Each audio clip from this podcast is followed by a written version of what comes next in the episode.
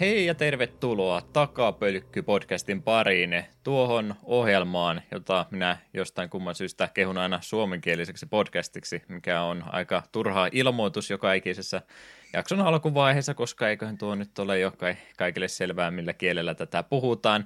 No, ehkä parempi tätä olisi kuvailla podcastina, jossa olemme hieman vanhempiin peleihin tutustuneet jo 120 jakson ajan ja vähän sen päällekin ekstra jaksoja muutama kappale. Kaikki, mikä yli 10 vuotta vanhaa on, niin vapaata riistaa meille. Tosiaan järjestysnumerohan on jo 120 ja julkaisupäivämäärä tälle jaksolle olisi elokuun 31. päivä vuonna 2021. Jakson pääaiheena tällä kertaa olisi osittain 3D Realmsin ja sitten vähän muiden toimesta loppuun saatettu Duke Nukem Forever vuodelta 2011. Siitä ja vähän muustakin juttelemassa ovat, ai että nyt oli kyllä niin paljon runsauden sarvi näiden lisänimien kanssa, niin teki tiukkaa valita, että mitä sieltä pudottaa tällä kertaa kokonaan valikoimasta. Ja onnistuin sitten kumminkin ottamaan vähän aiheen vierestä, mutta sinne päin kumminkin. Juha, it's time to kick come and chew ass, and I'm all out of ass, and Dick Kikem Lehtinen. Sekä Eetu, Power Armor on nynnyille Kapanen. Heipä hei. Mä tykkään Dick Kikemistä niin paljon, että pakkohan mun olisi ottaa tähän kohtaan. Vai. Joo, Dykellä noita lausahduksia ihan kovastikin oli, että niitä voi varmaan sitten tulevillekin jaksolle vielä säästellä tarvittaessa. Juu, no on se aina välillä hyvä, että tulee tällainen tapaus, missä pääset helpolla. Kyllä vain. Elokuu on jälleen kerran kääntymässä poispäin ja yksi kesä on jälleen kerran menetetty ja taas me unohdettiin se kesäloma pitää. Miksi et anna meidän pitää taukoa ollenkaan? Miksi pidät tämmöistä tahtia koko ajan yllä? Kesälomat on nössöille. Voi olla sekin kyllä totta. Oliko mitään muuta kesästä nyt mieleen? Ei mulla parempaa alkukysymystä sulle tähän starttiin ollut, että piti olla koronakesä jo takana viime vuonna, mutta tuli toinen semmoinen perä, että odottelemmeko taas ensi kesää, että jos siinä silloin pääsisi jotain oikeasti tekemäänkin? No, se toisaalta ihan kiva. Kyllähän se tuli perheen kanssa siellä Kouvolassa ja Tykkimäellä käytyä, mutta siihen se aika pitkälti jäi. Mm. Ei kyllä kovin matkailevaa porukkaa muutenkaan olla, mutta olisi se välillä kiva jotain vähän villimpää tehdä, kun ollaan vaan täällä kotona. Ainakin välillä joo. Eipä tuossa itselläkään mitään se jännempää ole kyllä kieltämättä koko kesäaikana tapahtunut. Jotain odotellessa, en tiedä mikä se on, mutta jotakin odotellessa kumminkin. Varmaan sitä Linnanmäen reissua odotellessa siis. Joskus sinne päästään ehkä jotain muutakin siinä sivussa sitten tekemään. No, jos emme kesästä sen enempää lähde avautumaan tässä näin ja syksyn puolelle käännymme, niin mitäs tässä syksyn alla sitten pelailussa kautta muussa kulutuksessa on mahtanut olla? Joo, mulla oli tuossa vähän ongelma, että en osannut oikein päättää, että mitä me pelailisin ja mitkä ei oikein tuntunut lähtevän, niin mulla oli pari tällaista nopeata kokeilua. Switchillä joskus kesällä ostin tällaisen pelin kuin Indivisible. Tämä on, pitkä oli mun osuuslistalla roikkunut, koska kyseessä on hyvin Valkyrie Profile-tyylisen taistelusysteemin omaava roolipeli Switchille ja on se varmaan PC:llekin. Niin, nyt sen tuossa pari viikkoa sitten aloittelin ja totesin ensimmäisen tunnin vai kahden jälkeen, että tää ei nyt vaan minulla lähe. Jokin tässä pelissä nyt mättää, että mie en tässä pidä. Että vaikka taistelusysteemi on hyvin Valkyrie Profile-mainen, niin se ei kuitenkaan ole samanlainen. Siinä missä Valkyrie Profilessa on kuitenkin selkeät vuorot, että okei, nyt on siuvuoro, nyt valitse miten haluat hahmoisi kompottaa, niin tuossa se oli kuitenkin silleen, että se vähän niin kuin odottelin, että okei, nyt tuo hahmo lataa vielä vähän hyökkäyksiä, ja nyt mie hyökkää, ainoa katon vihollinen kerkisi ruveta hyökkää, nyt minun pitääkin puolustaa, ja se jotenkin tuntui turhan kaoottiselta tätä taistelusysteemiä. Voi olla, että tuo loppujen lopuksi on ihan hyvä peli, mutta itselle se jotenkin se taistelusysteemi tuntui liian sekalaiselta, ja jotenkin tappelut, missä oli, ja pomotappelut, missä oli useampi vihollinen yhtä aikaa, ne tuntui tosi paljon semmoiselta sekamelskalta, että on ottanut aika selkoa, että milloin kannattaa hyökätä ja milloin puolustaa, ja ei, ja sitten me totesin, että olen tullut jo siihen kypsään ikään, että jos peli ei nappaa, niin sen voi jättää ihan oikeasti kesken. Me tiedän, että tämä on hurjaa ajatella. Nuori Eetu olisi kauhuissaan tästä ajatuksesta, että kaikki pelit, mitä aloitan, on pakko pelata. Mutta ei, nyt olen vihdoinkin päättänyt, että jos peli ei nappaa, vaikka olisi sitä maksanutkin, niin sitten meidän se vaan kesken.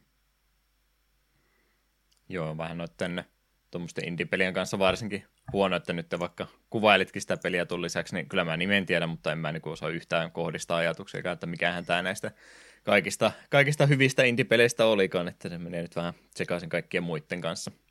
Mm. Joo, piti yksi päivä itse asiassa tuli yhtäkkiä täydellinen blackout, en yhtään muista, mitä pelin nimi on. Muun sitä IN siinä alussa on, mutta en mitään muuta. Ja mennä hermot, kun ei vaan saa yhtäkkiä pelin nimeä mieleensä, niin sitten se loputeostahan ponnahti. Mutta sen lisäksi minä sitten päätin kokeilla jotain muutakin. Burnout Paradise Remastered oli Switchille alennuksi joskus, ei sitä pitkä aika ole. Ja Burnoutista kovasti tykkään. Tätä kolmosta, eli Takedownia tuli Pleikka 2 hakattua todella paljon. Se oli lähes täydellisesti mulla pelattuna. Muutama formula-autokisa oli, mistä puuttui kultamitalia. Niin, ne oli niin aina mitä muuten jäi, kaikki muu oli tehty täydellisesti, niin sitä tuli pelattu tosi paljon. Ja myös sitä jatkossa tämä Revenge tuli myös joltain kaverilta lainattu, ja sitäkin paljon pelailin. Että vaikka en autopelin suuri ystävällä, niin Burnoutit ovat olleet sydäntä lähellä. Mutta tämä Paradise jotenkin aina mennyt iteltä ohi. Ja nyt sitten, kun tuo remaster tuli aikoja sitten, niin sitä on pohtinut sen jossain kohtaa Switchille napata, ja se oli nyt hyvässä alennuksessa, niin nappasin. Ja heti alkuun kirosin, että on tämä nykypelaaminen kyllä hankalaa, kun pitää EA-tunnuksilla kirjautua, ja sitten yhdistää niin sinun Switchin tunnuksiin, ja sitten vasta päästit se peliin sisälle, että miksi pitää nykyään olla kaikkiin omat tunnukset työlästä?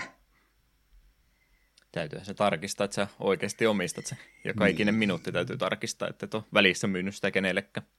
Kyllä. Nyt joo, tuonkin kanssa kävi vähän sama kuin Indivisiblen kanssa, että pelasin sitä pari tuntia ja sitten totesin, että ei tästä tulla mitään. Että peruspelaaminen on kivaa, avoimen maailman burnouttia, se ajaminen on kivaa, se kaahaaminen on tosi kivaa. Mutta mie en pidä siitä, että kun sulla on näitä varsinaisia kisoja, niin nekin on täällä kokonaan avoimessa maailmassa. Että jos sä ajat risteyksessä väärältä puolelta katua, niin sitten sä saatatkin olla, että sä oot ihan hevon helvetissä asti ja pitää kääntää auto ympäri ja, tai etsiä vaihtoehtona reitti, että mistä tuut, niin se jotenkin ei minulle napannut. Se minusta hajotti vähän sitä pelin arkademaisuutta, kun piti kuitenkin vähän väliä karttaa selailla ja olla sille valmiina, että hetkinen, että nyt seuraavassa risteyksessä pitää muistaa mennä oikealle, koska me ollaan vasemmalla, niin sitten me ollaan jossain ihan muualla. Niin se ei jotenkin napannut, että perus road rageit ja kaikki muut perusrälläseminen oli ihan kivaa, mutta sitten nuo peruskisat oli tässä avoimessa maailmassa, niin ei ollut minun mielestä sopivaa. Mä olisin toivonut, että kun sinä menet kisaan, niin sitten se peli iskee niin kuin silleen vaikka näkymättömiä seiniä, että okei, tässä tämä rata nyt menee ja aja sitä pitkin. Olisin nauttinut siitä paljon enemmän. Että ei ollut tarpeeksi arcade minulle siis tuo. Niin tämän, totesin tämän kanssa saman, että pari minuuttia pelasi ja sen totesin vaan, että ei ole minulle tämä, pahoittelut. Eikö tuo Paradise kumminkin se tykätyin osa ole Burnout-fanin mielestä? Joo, on. Kaikkihan tuota kehoja, kyllä me tavallaan sen näen. Me itse en vaan tykkää siitä avoimesta maailmasta silloin, kun on itse kisa meneillään. Muutenhan se ihan toimiva on, että sillä kartalla pyörit ja etsit, että missä tutkit oikoreittejä ja tällaisia, mutta se jotenkin sen kisan aikana toivoisin, että olisi edes vähän, ettei olisi. En tiedä. Ei, minulle se ei uponnut. Mutta tuli tuosta flashbackinä mieleen 2015 oli semmoinen tilanne itsellä, että nappasin ne Pleikkari 2 päälle ja pelailin vanhoja noita PS2-pelejä, mitä on matkan varrella sitten joko tullut ostettua jostain kirpparilta tai muuta, niin tuli Burnout 2 silloin sinä syksynä pelattua jonkin verran. Ei ollut sitä itse tullut niin kovasti pelattua, että kaverilla kyllä 1, 2, 3 löytyi aika monelta useampaakin osaa, että pelattua sellainen tuli, mutta itse en omistanut aikaisemmin, niin Burnout 2 tuli jostain aikanaan mukaan sitten napattu ja ihan hauskaa se oli kyllä senkin pelaaminen, että mä en tiedä tarviiko niitä niin montaa osaa julkaista välttämättä, mutta mukavia oli se, että alkupäästäkin niitä kokeilla. Ihan hyvin on aikaa kestäneet ja sietäneet. Mutta joo, tuon Burnoutin jälkeen aloin käymään epätoivotuksesta, enkö me löyvä yhtään mitään, mitä me haluaisin pelailla. Aloitin jopa Pokemon Shieldin alusta eri tunnuksella ihan vaan, että pelasin sitä ensimmäisen salin asti ja se on vaan jäänyt. Eihän siinä, se on edelleen Pokemon ja Pokemon on ihan kivaa, mutta ehkä me ootan niitä Pearl ja Diamond remakejä ennen kuin kunnolla uppoudun taas Pokemoniin. Oot varmaankin vältellyt noita uutisointia sen pelin ympärillä ja kuulemma on ne aloitustartterit liikannut jo. Voi ei, kamalaa. Olin tämän vitsin nähnyt ja yllättävän monelta se meni jo hitse kokonaan, että onko se ihan tyhmä vai mitä, mutta joo, no sarkasmi on vaikea laji. Mm. Mutta sitten menin Switchin kauppapaikkaa selaamaan ja omaa wishlistiä ja sieltä hyppäsi tämmöinen peli silmille, joka siellä wishlistilläkin on aika kauan hengailut ja ei jostain syystä tunnu ikinä olevan alessa. The Mummy Demastered, sanooko pelin nimi yhtään mitään? Sanoo kyllä joo, en tiedä oliko se mainostuksessa vai olenko mä senkin jostain napannut jopa mukaani, mutta tiedän kyllä tapauksen. Joo, kyseessähän on siis WayForwardin tekemä Mummy-elokuvasarjaan perustuva Metroidvania tällaisella, sanoisinko, SNES-ulkoasulla. Ja tämähän on pitkään mulla listalla tosiaan hillunut ihan vasta, koska se on Metroidvania ja sitä siellä täällä ihmiset ovat kehuneet. Niin nyt sitten ajattelin, että no minä maksasin täydet 20 siitä, että pääsen pelaamaan kunnon Metroidvaniaa ja ei kadu hetkeäkään. Aika lyhyt se oli. Mulla pelikello taas 4,5 tuntia näyttää, kun eilen lopputekstit pyörähti ruutuun. Ja aika täydellisesti kartan olin tutkinut. Mutta oli varsin passeli ja sitä oli kiva pelata. Ja tykkäsin, että tässä oli tällainen oma uniikki juttunsa, että kun se kuolit, niin peli ei heittänyt sinua pelkästään save pointille, vaan tämä aiempi sotilas, jolla se pelasit, niin herää zombina kautta muumiona takaisin henkiin. Niin sinun pitää käydä selistimässä, että jos haluat aseesi takaisin, niin se oli ihan hauska tämmöinen lisäjuttu, etenkin pelin alkupuolella, mutta valitettavasti tämä peli vähän kärsii siitä, että kun oot pelannut tarpeeksi pitkälle, joka mun tapauksessa oli toisen bossin jälkeen, niin sit sä alat saada sen verran paljon helttipäkkejä ja aseita ja tällaisia, että siihen kuolet todella harvoin. Et pelin toinen bossi, siihen me kuuli joku lähemmäs 10 kertaa, koska siinä oli niin vähän helttipäkkejä ja aseita, että sekin vähän tiukkaa sen voittaminen, mutta sen jälkeen sen peli aukesi niin paljon, että kaikki muut bossit taisi mennä se ekalla yrittämällä. Myös viimeinen bossi. Mutta ei se haitannut siinä mielessä, että tosi hyvä pelihän se silti oli, että halusin Metroidvania ja sitä minä sain. Kyllä, maistuin Annalta ja Metroid Dreadia odotellessa.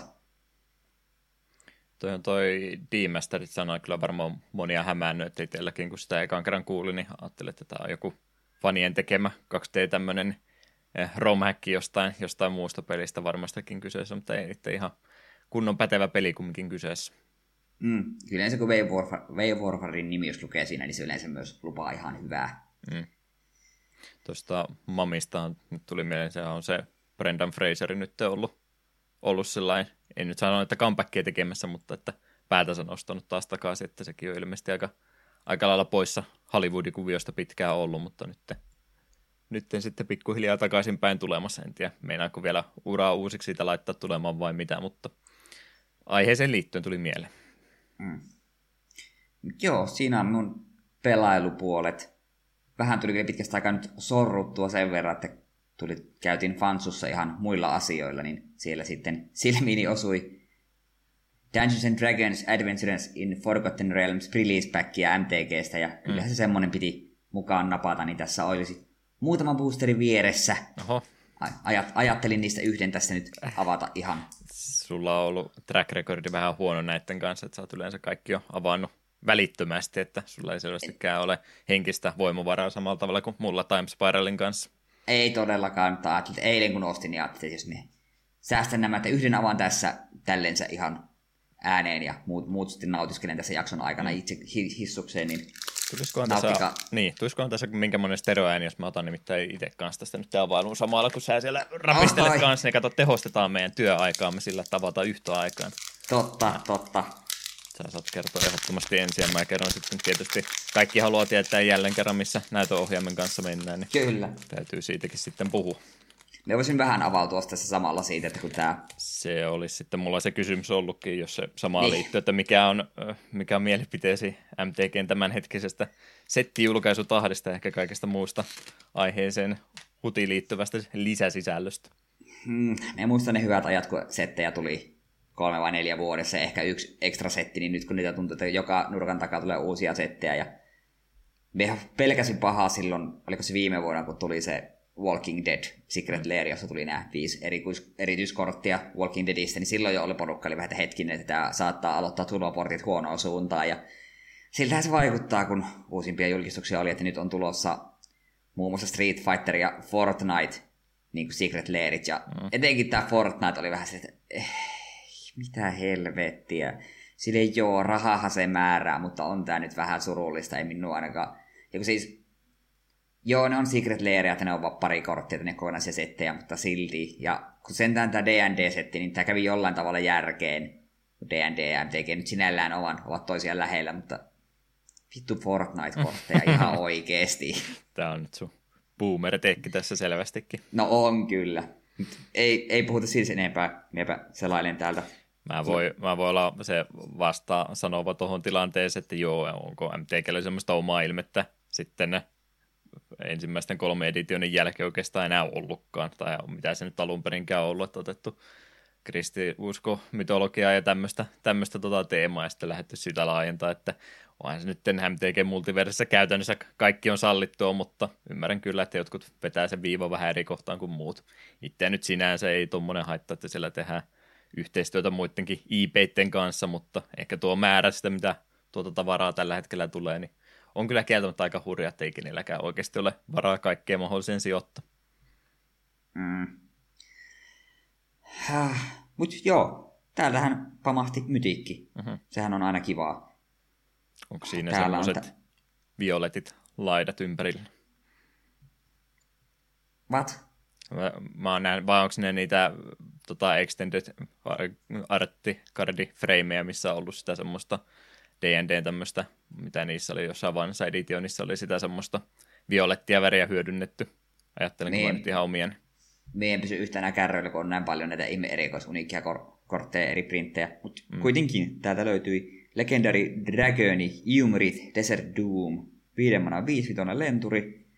Sillä on Ward 4, niin kauan kuin se on Antapissa. Eli jos se ei ole hyökkäämässä, niin jos siihen haluaa käsitellä spellejä, niin vastustaja pitää maksaa 4 ylimääräistä manaa, joka on aika paljon. Eli tämän olennon poistaminen on hankalaa. Ja kun tämä tekee combat damagea pelaajaa, nosta kortti. Ja jos sulla on vähemmän kortteja kuin 3 kädessä, niin nosta kortteja sen verran, että sulla on 3 kädessä. Ei itse asiassa yhtään huono kaveri.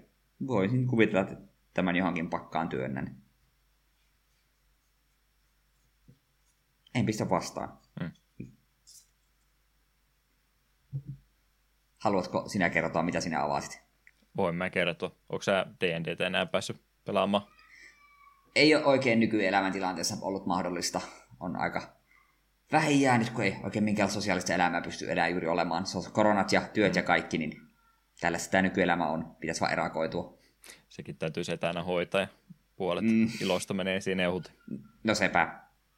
Joo, kyllähän noita yritetty on, mutta kyllä se varmasti on paikan päällä mukavampaa. Kummasta mun pitää puhua korteista vai näytteeksestä? Mä menin itsekin jo ihan sekaisin. Ei ole tullut näyttistä, se on varmaan se, mitä siitä täytyy tietää. Se on hetkinen, seuraava jakso joo.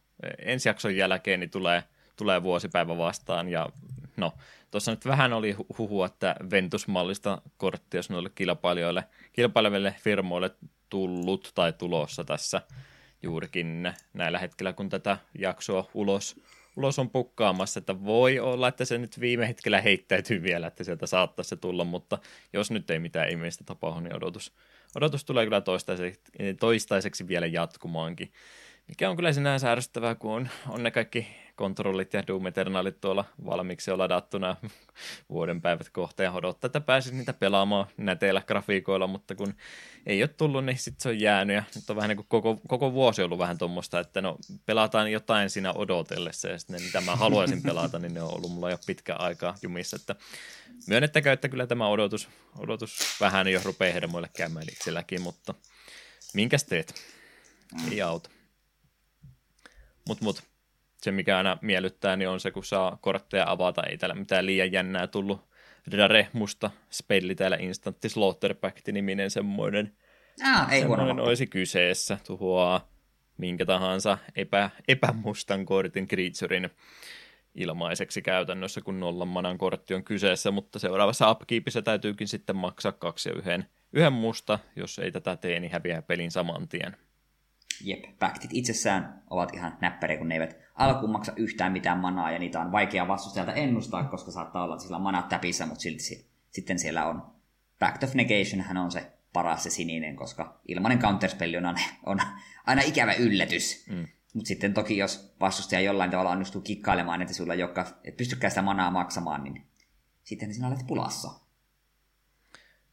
Näitten Time Warperin-korttien kanssa täytyy mennäkin ihan katsomaan nopsaan, että mikä tämän rariti on aikaisemmin ollut, mutta ei ilmeisesti mikään mahottomaan. Tämäkin on ilmeisesti ihan rare-kortti, vaan siis ollut Grenzo Dungeon Warden. Legendaarinen otus olisi kyseessä, Goblin Rokue. Liikaa tekstiä en tähän kelloaikaan jaksa lukea noin paljon. Se on joku goblini selvästikin ja se varmaan tuolla sauvallansa, ei kun sillä on kirves kädessä muuten, se varmaan kirveellä lyö jotain selkää. Grenzo taisi olla alun perin konspirasissa. En tarkalleen muista mitä tekee, mutta on sitä ihan kommentia ainakin porukka pelannut. Mutta ei se Time Warpattura rekortti hukkaan mene, että näilläkin varmaan jotain liikkumisarvoa on, ainakin 20 senttiä. Ja näin ollen jätetäänpäs MTG nyt sivuun, kun ei tämä varmastikaan ihan kaikkia kiinnosta. Täytyykö tämä ekstra jakso jo pelkästään siitä tavallaan kortteja vaan koko ajan, että sitten näkee vihdoin viimein todellisesti, että kuinka moni näitä jaksaa oikeasti kuunnella. Totta. Kyllä vain. No pelailupuolellahan on myöskin todella jännä ollut, koska ihan samat pelit tuolla on kuin aikaisemminkin, mutta eteenpäin kumminkin asioita saanut. Kingdom Hearts 1 olin 30 tuntia reilua pelannut ja katselin, että nyt olisi tilanne siinä, että olisi oikeastaan noi hankalimmat bossit, ylimääräiset bossit tässä vaan alta pois hoidettavana tai viedä peli loppuun. Ja kun tässä nyt mitään aikamäärättä ollut, että milloinkaan jaksoa kyseisestä pelistä nauhoitellaan, niin ajattelin, että mennään ajan kanssa ja tehdään kaikki mahdollinen lisäsisältö, mitä alkuperäisestä pelistäkin löytyy. Ja kävin muutamaa niistä kokeilemassa, totesin, että jos se peli olisikin sitten ihan siinä vaiheessa, että mennään tuonne loppuun vaan. Että ja mä oon mielestäni noin alkuperäisen, yhtä bossia lukuun ottamatta, mistä mä sitten katselin, että miten se homma hoituu, niin yhtä bossia vaille mä oon mielestäni kyllä silloin aikanaan ne hoitanut, että tutuilta ainakin ne tuntui, jokainen näistä bosseista, mitä kävin kokeilemassa, mutta ei riittänyt nyt kärsivällisyys sen enempää, niin teki mieli vaan pelata peliä sitten loppuun, että 33 tuntia sai pelin parissa vietettyä, niin se on mielestäni ihan mukavasti, ja tuli pahan muistoja ja muistia virkistettyä tuon kyseisen pelin parista nyt niin hyvin, että uskaltaa sitten sitä ekstra jaksoa lähteä suosittelemaan varmaankin tässä. Ennen kuin tämä jakso on tullutkaan, niin osallistuille olen jotain päivämäärääkin ehdottanut sitten sitä varten, mutta syyskuussa varmaankin voitaisiin tämä pois sitten hoitaa. Joo. Oliko tämä bossi, minkä edit tappamatta, niin tämä fantomi? Ei, kun se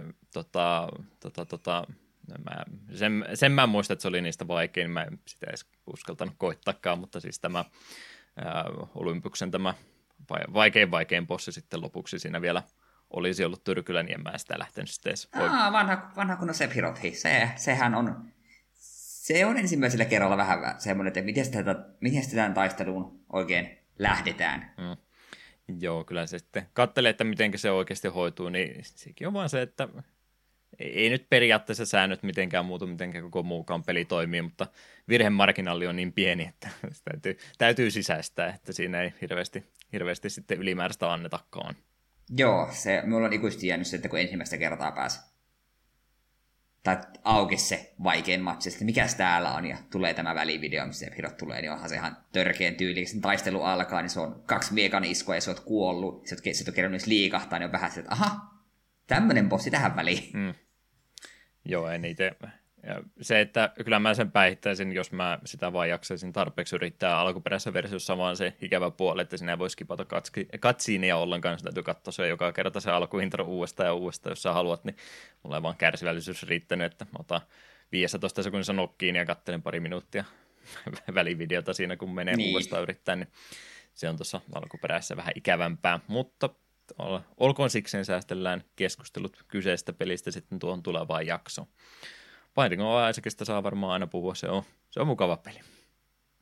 Otin vihdoin viimein neuvostasi vaarin ja rupesin niitä challengeja nyt tekemään ja vaihtelevan viihdyttäviä ne on ollut. Osa on ollut kivaa sillä, että okei, ihan fiksu säännöstä, että vähän semmoinen erilainen runi, ettei tämmöistä normaali pelatessa tulisi ikinä vastaan, ja sitten tulee jotain tämmöisiä, että no sä et voi tiedä ja ampua ollenkaan, että sulla on 2 orbitalia, että yritä niillä nyt 2 kärpäsellä tehdä tarpeeksi vahinkoa, niin jaa, no kyllä sekin sitten lopulta läpi meni, mutta sanotaanko, että ei minulla ollut hauskaa sen kyseisen haasteen kanssa. Ja oletan, että siellä mitä syvemmälle listalla tulee mentyä, niin vielä ikävämpiäkin vasta on sieltä tulossa. Joo, siellä on muutama tosi inha. Sitten siellä on muutama semmoinen, jotka sä pystyt vaan rikkomaan, että me sain Brimstonein, okei, tämä challenge meni rikki, ei se mitään. Joo, sehän on varmaan se, kun yrittää kuvailla, että minkä takia se nykyisessä muodossaan tuohon peli on vaikeampi kuin mitä se vaikka Rebirthin aika oli, niin esineitä on niin paljon enemmän tullut, plus sitten Brimstoneinkin on pudotettu tai nostettu harvinaisuudessa niin paljon. Mä en ole mutta varmaan Brimstonea nyt saanut tuon lisäri aikana vielä kertaakaan, että senkin verran harvinaisesta asiasta on kyse ollut. Mikä on ihan jees siinä mielessä, että kun Brimstonein näkee tai tuon Mom's Knifein, niin on vähän semmoista, että se oli sitten siinä, että ihan hyvä, että ne on vähän harvinaisempiakin, jotta vähän johonkin muuhunkin välillä panostamaan. Mutta kyllä noista selviää kumminkin, jos vaan malttaa yrittää. Ihan hauskaa niitä challengejakin pikkuhiljaa ollut tehdä pois. Niissä on kumminkin aika paljon esineitäkin myös niiden takana ollut, mitä en ole päässyt aikaisemmin käyttämään, niin saapa niitäkin sitten. En tiedä, onnistunko ikinä kaikki achievementtejä kyseisestä pelistä tekemään, mutta muutama päivässä, niin pikkuhiljaa. Vuosi siinä varmaan tätä tahtia meneekin, jos yritän noin tehdä, mutta hauskaa ollut pelata ja eipä sitä aikaisemmin tarvinnut mitään syytäkään, että minkä takia pelata, että välillä on ihan kiva vaan laittaa se pyörimään ja ei välittää siitä, että mitä muuta puuttuu, vaan pelaa vaan. Hyvä peli. Ootko tehnyt tämän Suicide King-nimisen haasteen? Se oli mun mielestä nyt seuraavana mulla justiin menossa. Mä en tiedä, läpäisenkö mä se jo vai ei, mutta se oli mulla ainakin työn alla. Joo, se on mielenkiintoinen. Ne on kaikki, missä räjähteitä tapahtuu ja vielä parempaa, kun ne tulee kohti, niin on haastavia. Enimmäkseen pelailupuoli kyllä kieltämättä siinä on, että jakson aiheeseen panostanut ja kaikkeen tulevaa, että samaan juttuun tuolla katselupuolellakin, että on tullut sarjaa ja kaikkea muuta katsottua, mutta ne on niinku ehkä potentiaalisia extra-jaksoaiheita, niin mä en välttämättä niistä vieläkään halua puhua. Mun pitää sekä noiden extra-jaksoaiheiden ja muiden kanssa niin pikkuhiljaa niin kuin ehkä niitä jatkojalostakin eteenpäin. Ei tule näkemään meidän Google Drive kanssa, että kuinka monta keskeneräistä extra-jakso välilehteä siellä onkaan, niin voisi olla ehkä korkea aika niistä joku vielä pikkuhiljaa toteuttaakin, varsinkin kun viime vuonna piti niitä useampi tehdä, ja siellä ne on edelleenkin odottamassa, mutta mä näköjään tykkään vaan suunnitella, enkä toteuttaa yhtään mitään. Ajatukset on näköjään tärkeämpiä. Mutta katselupuolta on vähän semmoista, joko mistä ehkä puhun jossain muussa kontekstissa tai sitten semmoista, mikä on vielä kesken, niin en nyt se enempää niistä puhu. Wrestlingiähän tuossa vähän on tullut yritettyä taas katsoa. Ja nyt on aika kuuma puheenaihe ollut tuolla AEW:n puolella tietysti tuo Kenny Omegan uusi luukki, aikamoiset lemmimäiset partakarvoitukset hänelläkin on ja Jan Paksellakin on kyllä vähän uusi partatyyli. No ei se ei ollut siitä kyse, vaan CM Punk on nyt tuossa teki comebackin wrestlingin maailmaan 7 vuoden tauon jälkeen ja vastaanotto. Kyllä semmoinen myöskin oli, varsinkin kun tuonne Chicagon reissuhan tämä sitten kotikentälle vietiinkin, sinne asti venytettiin, että hänet sieltä esiriipun takaa esille tuotiinkin, niin on kyllä tuo videon pätkä tuosta kyseisestä jaksosta, ensimmäistä 5 minuuttia tuli itsekin kelattua niin moneen kertaan, että en tässä mitään piristeitä tai muuta enää elämään tarvitse, kun katsoo vaan tuon kyseisen Rampage-jakson 5 minuuttia aina uudestaan. Ja siitä saa semmoisen hyvän energialatauksen kyllä itsellekin.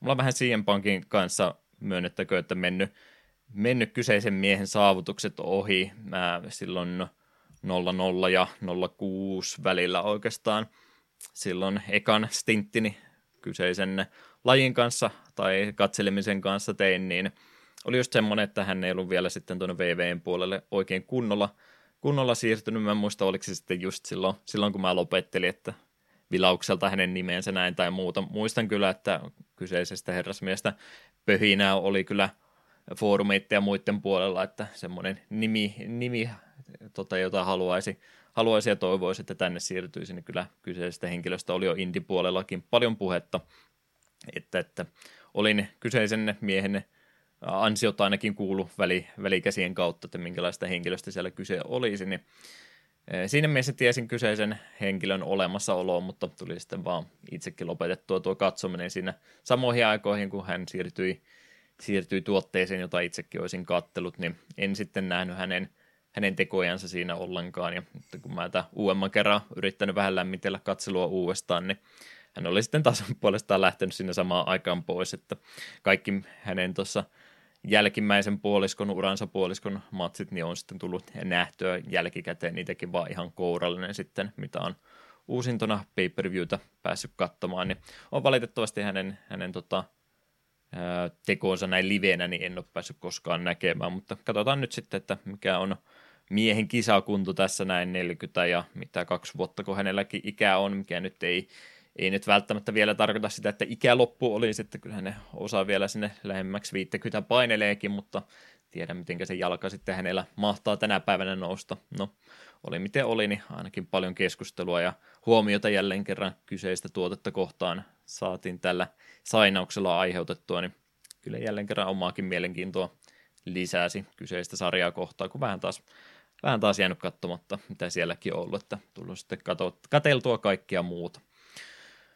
Mutta jännää kumminkin. Olisiko se alkuhöpinät siinä? Joo, eiköhän se. Siinä tapauksessa kuuntelemme Duke Nukem Foreverista jotain musiikkia välissä ja siirrymme ohjelmistossa eteenpäin.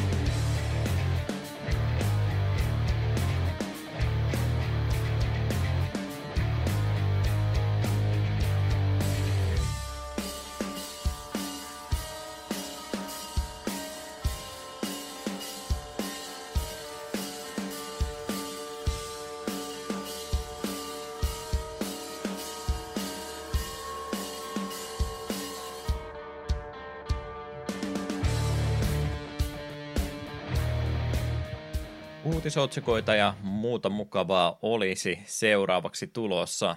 Mitä teemme ensin? Tänä päivänä pelihistoriassa, eli mitä tapahtui ainakin 10 vuotta sitten. 31. päivä elokuuta oli tosiaan tällä kertaa meillä katsastelun alla, ja kyllähän sieltä juurikin tasan 10 vuotta sitten jotain tutun kuulosta peliä ainakin löytyy. En tiedä, onko kumpikaan meistä sitä pelannut, mutta koitetaan Eetulta kysyä. Rock of Ages-niminen peli, olisiko tämmöinen tuttu? Xboxi 360 muun muassa tänä päivänä julkaistusta pelistä olisi kyse. Steam Softwaren kehittämästä tapauksesta olisi tässä kyse, ja tässä pelissä otellaan historian merkkihenkilöitä vastaan, jossa päämääränä on tuhota tuon vastustajan linnan portti ennen kuin vastustaja tekee sitten sinulle saman, että kiveä pyöritellä vaan kohti Napoleonia ja ketä kaikkia muuta siellä mahtaakaan olla. Olen pelin logoon kyllä nähnyt jotain videonpätkää kyseisestä tapauksesta, ehkä ostoskorista tai Steam-kirjastosta jo löytyykin, mutta en ole kyllä pelannut vieläkään. Joo, sama homma, että kyllä se tavallaan niin kuin kiinnostaa, mutta ei ole ikinä tullut pelattua. Ei muuta kuin listalle vaan sitten jälleen kerran yksi peli lisää, ennemmin tai myöhemmin. No, kyseinen peli ehkä vähemmän tunnettu on, seuraava saattaa olla hyvin tunnettu, en tiedä hyvässä vai pahassa, mutta tunnettu peli kumminkin kyseessä. Tänä päivänä nimittäin 11 vuotta sitten niin julkaistiin Metroid-pelisarjan osa Other M Ville Yhdysvaltojen suunnalla ja Pohjois-Amerikassa noin muutenkin ylipäätänsä siis tänä päivänä. Ja tuossa kyseessähän on Nintendo SPD:n sekä Team Ninjan kehittämä peli. Vähän tämmönen tarinavetoisempi Metroid-tapaus olisi tuossa kyseessä. Tarinallisesti sijoittuu sinne Super Metroidin ja Fusionin välimaastoon. Mitä siinä pelimekaniikkaa sitten löytyy, niin on vähän sekoitus kaikki, että on sitä 2D Metroidvania mukana myös, mutta myöskin tämmöisiä ensimmäisen sekä kolmannen persoonan räiskintäkohtauksia on sinne mukaan laitettu, että tietynlainen sillisalaatti. En tiedä itse noista pelimekaniikan ansiosta tai muusta, mutta ainut mitä mä tästä tiedän on tarinapuolta ja muuta, ja siitä on aika pitkä miinuspeli sitten saan. Joo, se ilmeisesti pelimekaanisesti ei ole edes kovinkaan huono peli, mutta se, että miten se hoitaa tarinan ja miten se on Samuksen hahmon siinä hoitanut, niin se on saanut aika paljon kritiikkiä. Tavallaan minun kiinnostaisi pelata tuo joskus, mutta ei paljon tullut vastaan. HD-päivitystä odotellessa. Kyllä, me itse asiassa olisi valmis hankkimaan se. Meitä on siis 2. Kyllä. Ja kuten tuossa aiemmin mainitsin tuon Mummy Demasterin kohdalla, niin Metroid Dreadia odotellessa hyvältä näyttää. Aivan, ajattelin, että sanoit, että Atoram Demastered-versio olisi se, mitä haluaisit. Sekin voisi toimia. Ehkäpä. 2008 vuonna on myöskin tänä päivänä julkaistu peliä, jota ainakin on markkinoitu mielestäni isolla rahalla, mutta en tiedä, onko kukaan pelannut tätä oikeasti. Tämä on kuitenkin peli, jota ainakin luulisi, että tämä on ihan ok myyntiluvutkin aikanaan saanut. Mercenaries-pelisarjaa kakkososa oli tuona päivänä julkaistu World in Flames -lisänimikkeellä alustoina muun muassa Xbox 360, PS3 sekä Windows. Pandemic Studios oli se, joka tätä oli kehittänyt, ja kyseessä on tämmöinen avoimen maailman ajelu kautta toimintapelisekoitus, ja tässä pelaaja pääsee ohjastamaan palkkasotilasta, joka ottaa Venezuelan vallankaappauksessa, mutta siinä sitten vallankaappaajat ei päätäkään hänelle maksaa hommasta yhtään mitään ja yrittää nirriä ottaa saman tien pois, että totuus ei paljastuisi. No, siitähän palkkasotilas vetää herneen enää ja sitten ruvetaan räiskimään ympäri Venezuelan maakuntia tuossa noin. Mä oon ainakin mielestäni mainoksia ja kaikkien muuta kyseistä pelistä nähnyt, mutta en mä oikeasti tiedä, onko kukaan sitten ostanut sitä peliä. Kyllä meikin niin nimenä on kuullut, mutta ei mulla siitä ole minkäänlaista käsitystä, että minkälainen peli tää on. Vastaavanmoisia pelejä kovastikin tuohon aikaan toki tuli, että onko sitten vähän jäänyt jalkoihin, mutta ehkä meilläkin kuuntelijakunnasta löytyy henkilöitä, jotka Mercenaries-pelejä on aikanaansa pelanneet. Kai niitä ainakin 2 on. En kyllä tarkastanut, että onko niitä enempää, mutta luulisin, että konsepti on ainakin semmoinen, että ehkä näitä muutama osaa ei olisi voinut tulla. Mä tässä kovasti koita googlettaa samaan aikaan, että mitäs täällä lukisi. Okei, eli täällä on ollut jo toi World in Flames, se on ollut aikanaan ykkösosa Playground of Destruction 2005.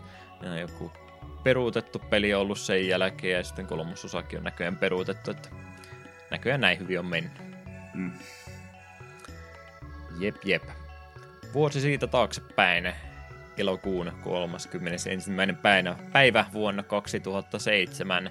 Siellä oli pari tuttua nimikettä, joista ensimmäinen oli Guild Wars-pelin lisäosa Eye of the North, joka julkaistiin Windows-alustoille tänä päivänä. Tämä on 3. päivitys tuolla alkuperäiselle Guild Warsille. Tosin kyseessä on ensimmäinen semmoinen ihan täysin lisäosa. Noin 2 edellistä on ollut vähän semmoista lisäkampanjaa tai muuta tämmöistä pientä sivusisältöä alkuperäisen pelin päälle, mutta nyt on ihan kunnon lisäosasta sitten tässä kohtaa kyse. Jatkaa tuo alkuperäisen pelin tarinaa 6 vuotta myöhemmin. Ja siellä on semmoinen tilanne päällä, että tämmöiset Destroyers-nimiset otukset uhkaa tuota Tyrian maata, ja pelaajan tehtävänä olisi sitten uusia liittolaisia matkan varrella kerryttää, jotta päästään uutta isoa uhkaa vastaan taistelemaan. Onko lähipiirissä se Guild Wars-ihmisiä ollut? Ei yhtään ainutta. Paitsi minä. Mä pelasin.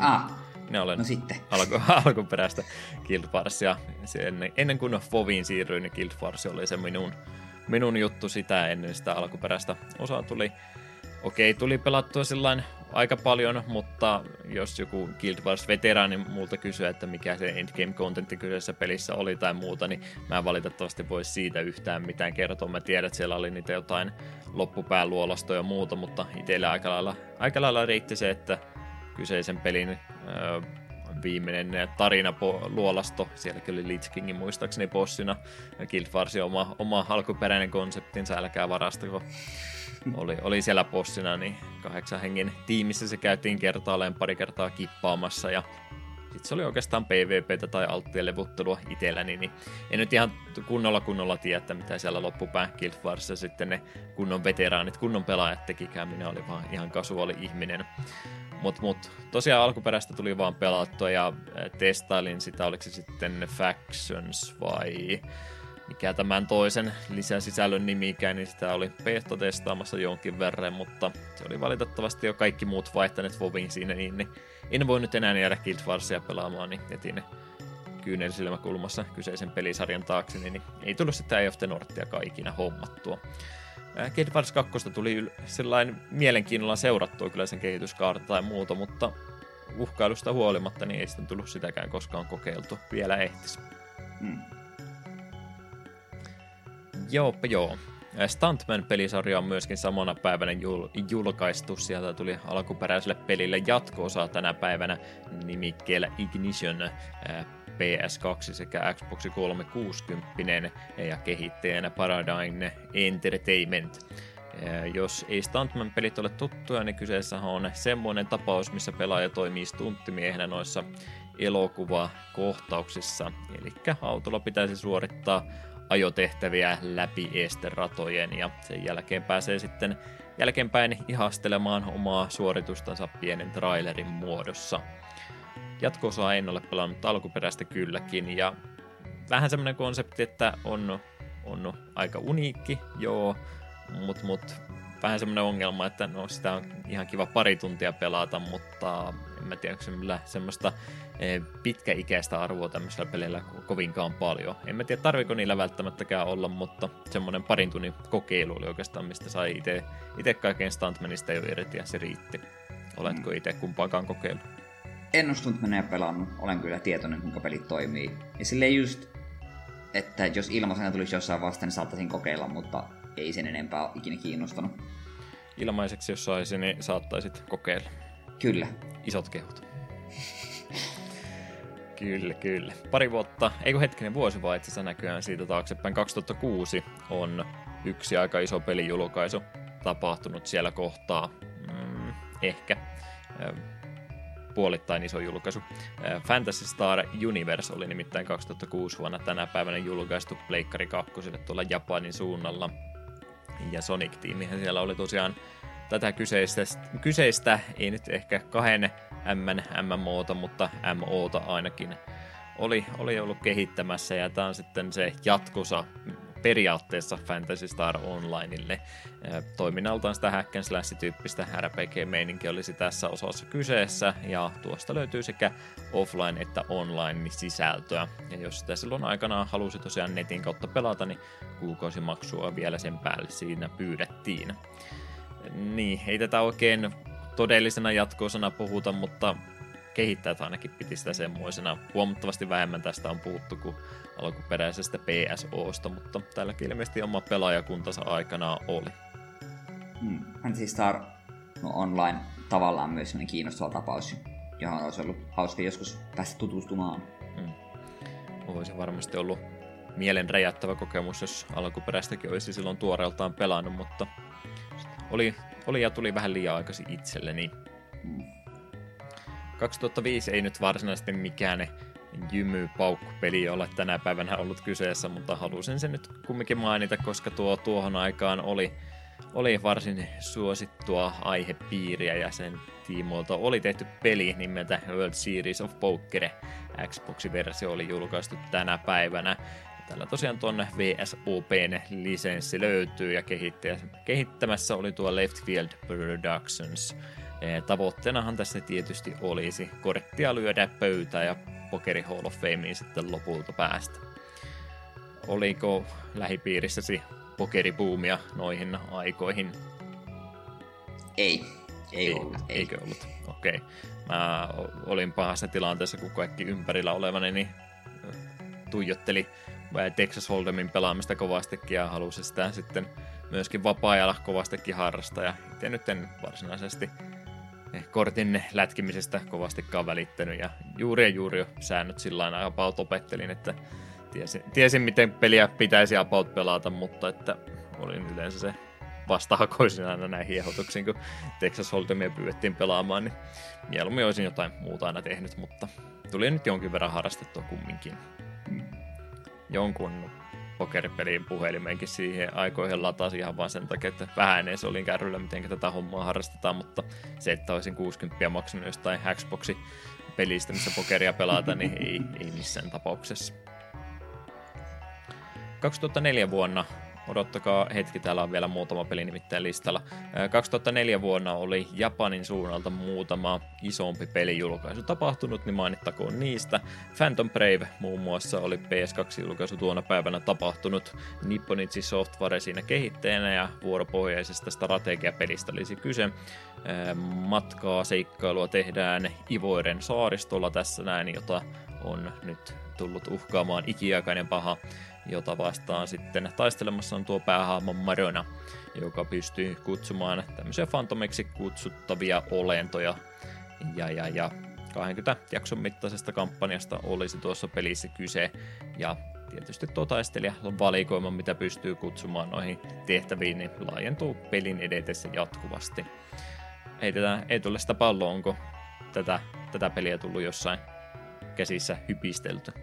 Voi kuule, tää löytyy multa ihan kotoa, no itse asiassa häkkivarassa tällä hetkellä, mutta kuitenkin peli löytyy kyllä. Lukkojen takana arvoa nostattamassa. Okei, me oon katson, että sinun silmäsi kirkastuivat tuossa, kun olimme tähän kohtaan tulossa, niin oletin, että ehkä on pelistä jotain kokemusta.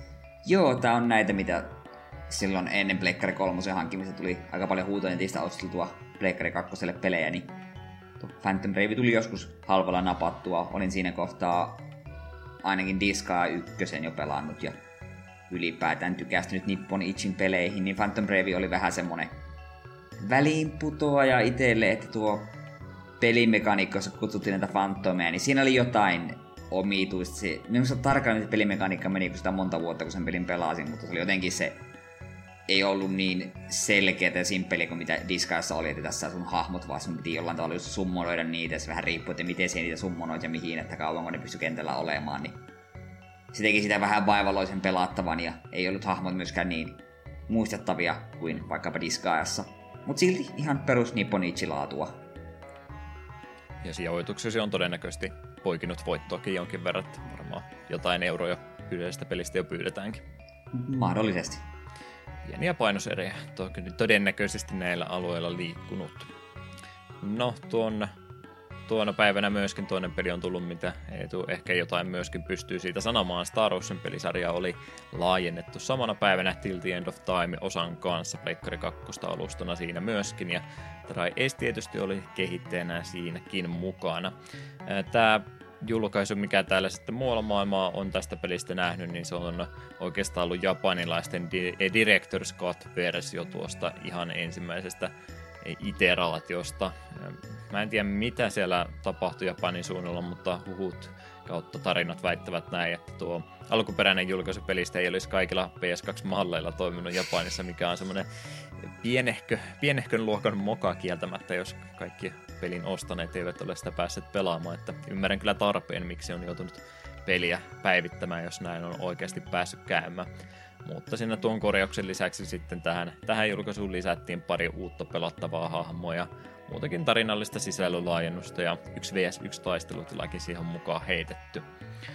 Star Oceanin tämä osa olisi kyllä semmoinen, mitä siellä PS4-senkin kauppapaikalla Tyrkylä olisi ollut, ja olemme pelistä tainneet ohimennen puhua jo aikaisemminkin, mutta olenko heittämässä elämästäni montakymmentä tuntia aikaa hukkaa, jos lähtisin tätä kokeilemaan? No kun me on aika varma, että me on pelannut. Viimeksi kun tästä puhuttiin, niin olit mielestäni pelannut, niin sillä mä muistelin. Miepäs itse asiassa en ole hetkeen käynyt backloggerin puolella, mutta miepäs käyn huijamassa. Kyllä olen sen pelannut ja antanut sille 4 tähteä 5. No niin. 43 tuntia olen pelin työntänyt. Oli niinku oikein 4 tähden tapaus, et muista, että oletko edes pelannut. Joo, nyt kun tässä vähän kuvia katselin. Joo, tässä oli tosi outoja difficulty-spikeja. Mm.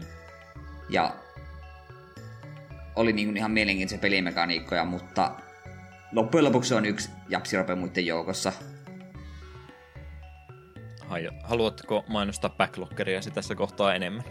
En, koska en kyse sitä sivustolla oli itsekään käynyt viimeksi useampi kuukausi sitten. Voi, mutta kuukausia vaan, eikä sentään vuosi. Niin.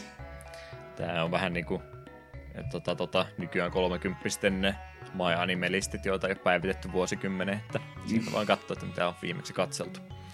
Tai tässä tapauksessa pelailtu.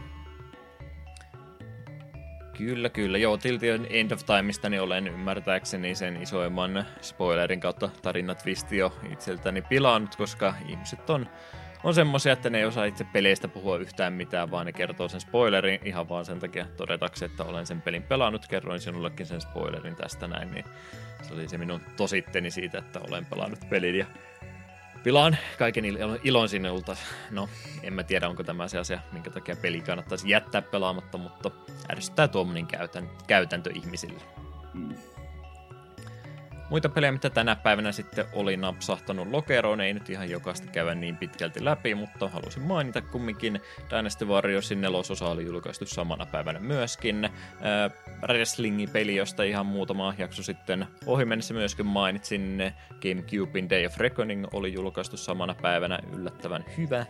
Painipeli oli kyseessä ja sitten peli, jota nyt välttämättä ei hirveästi kannata mainostaa, mutta The Guy Game oli myöskin Pleikkari 2:lle julkaistu tänä päivänä. Tunteeko Eetu kyseisen tapauksen perinpohjaisesti? Eikös tää ollut tää tietoisa, missä näkyy tissejä? Joo, juurikin se. Joka ilmeisesti vedettiin myynnistä pois, koska jotkut tisseistä saattoi olla vähän liian epäkypsi. Joo, ja eikös tässä ollut vielä sitten sitä, että kaikki kuvattavat henkilöt eivät edes tienneet, että he päätyvät videopeliin. Jotain tällaista vähän, että... Elikkä aivan 10/10 siis. Kyllä, hyvin tehty. Jep.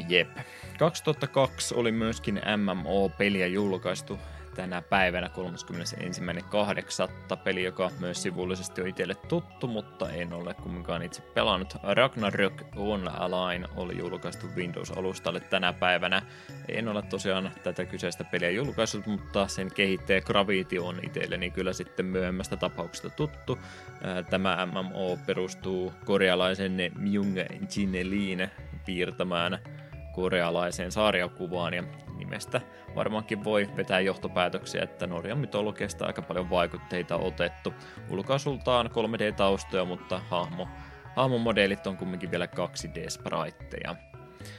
Olen kuullut väittämään kumminkin, että joku olisi tätä pelannut.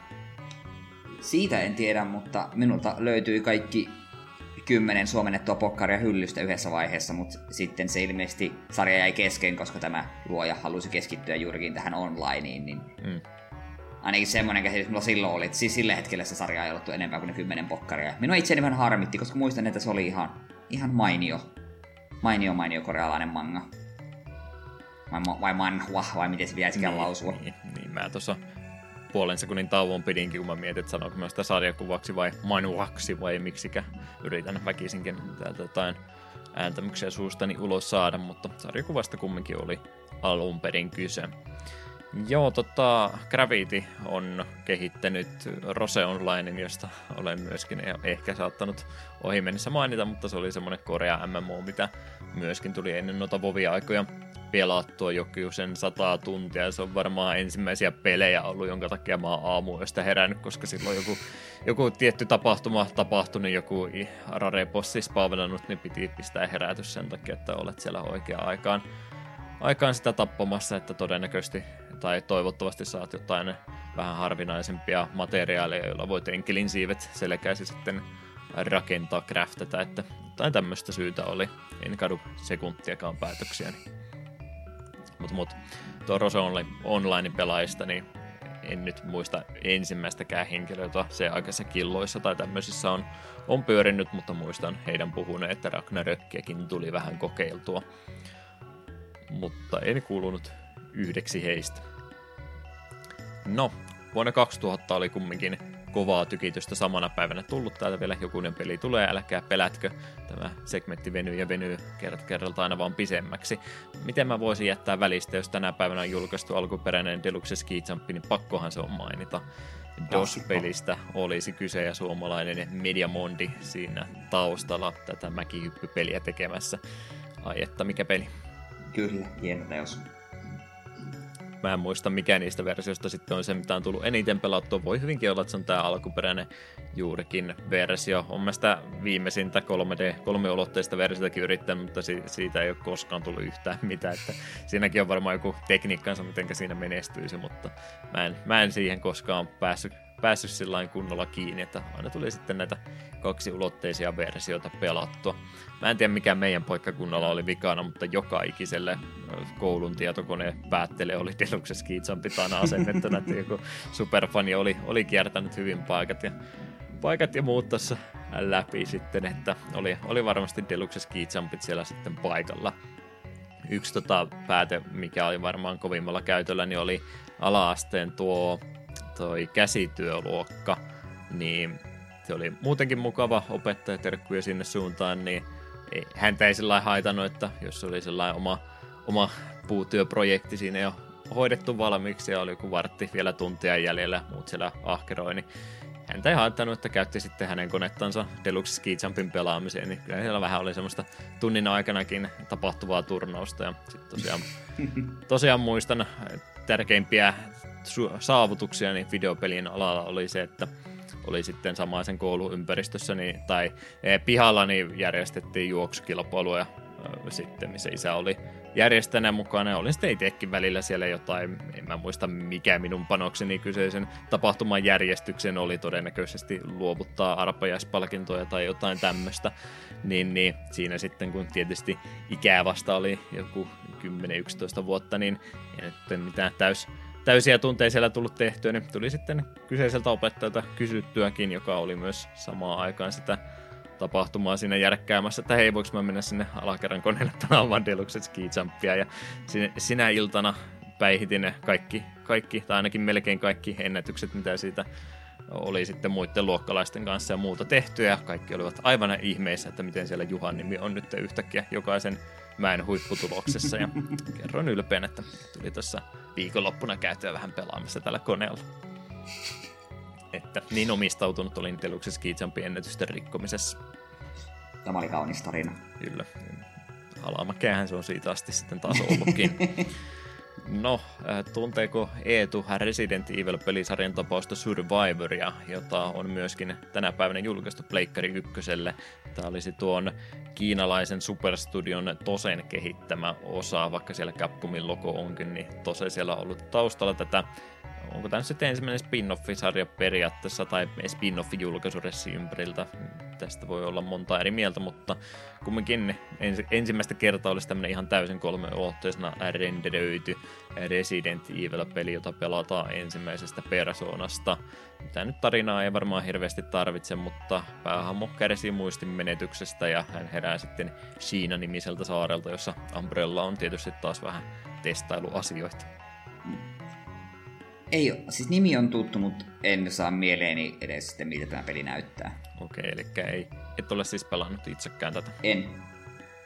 Hyvä tietää, niin pidetään pelin nimike mielessä. Kaikki odottaa Resident Evil 2 jaksoa ja me pistetään Survivoria sieltä kyljestä sisään sitten kumminkin. Kyllä. Tässä kohtaa oli näköjään hypännyt yksi peli väärälle vuodelle, mutta sehän oli vasta paria vuotta myöhemmin, tai aikaisemmin tässä tapauksessa tullut. 98 tänä päivänä oli julkaistu N64 Bomberman-peli Bomberman Hero, joka tietysti Hudson Softin käsialaa oli, ja Bomberin planeetta on tässä pelissä uhattuna, ja ainut keino taistella vihollista vastaan on pommittaa takaisin päin. Bombermaniakin yllättävän paljon tuli, ja en ole niistä oikeastaan melkein mitään pelannut. SNESilläkin oli 4 vai 5 jopa eri Bombermania. 5 taisi olla. Onkohan mä tehnyt Bomberman 5 muuten?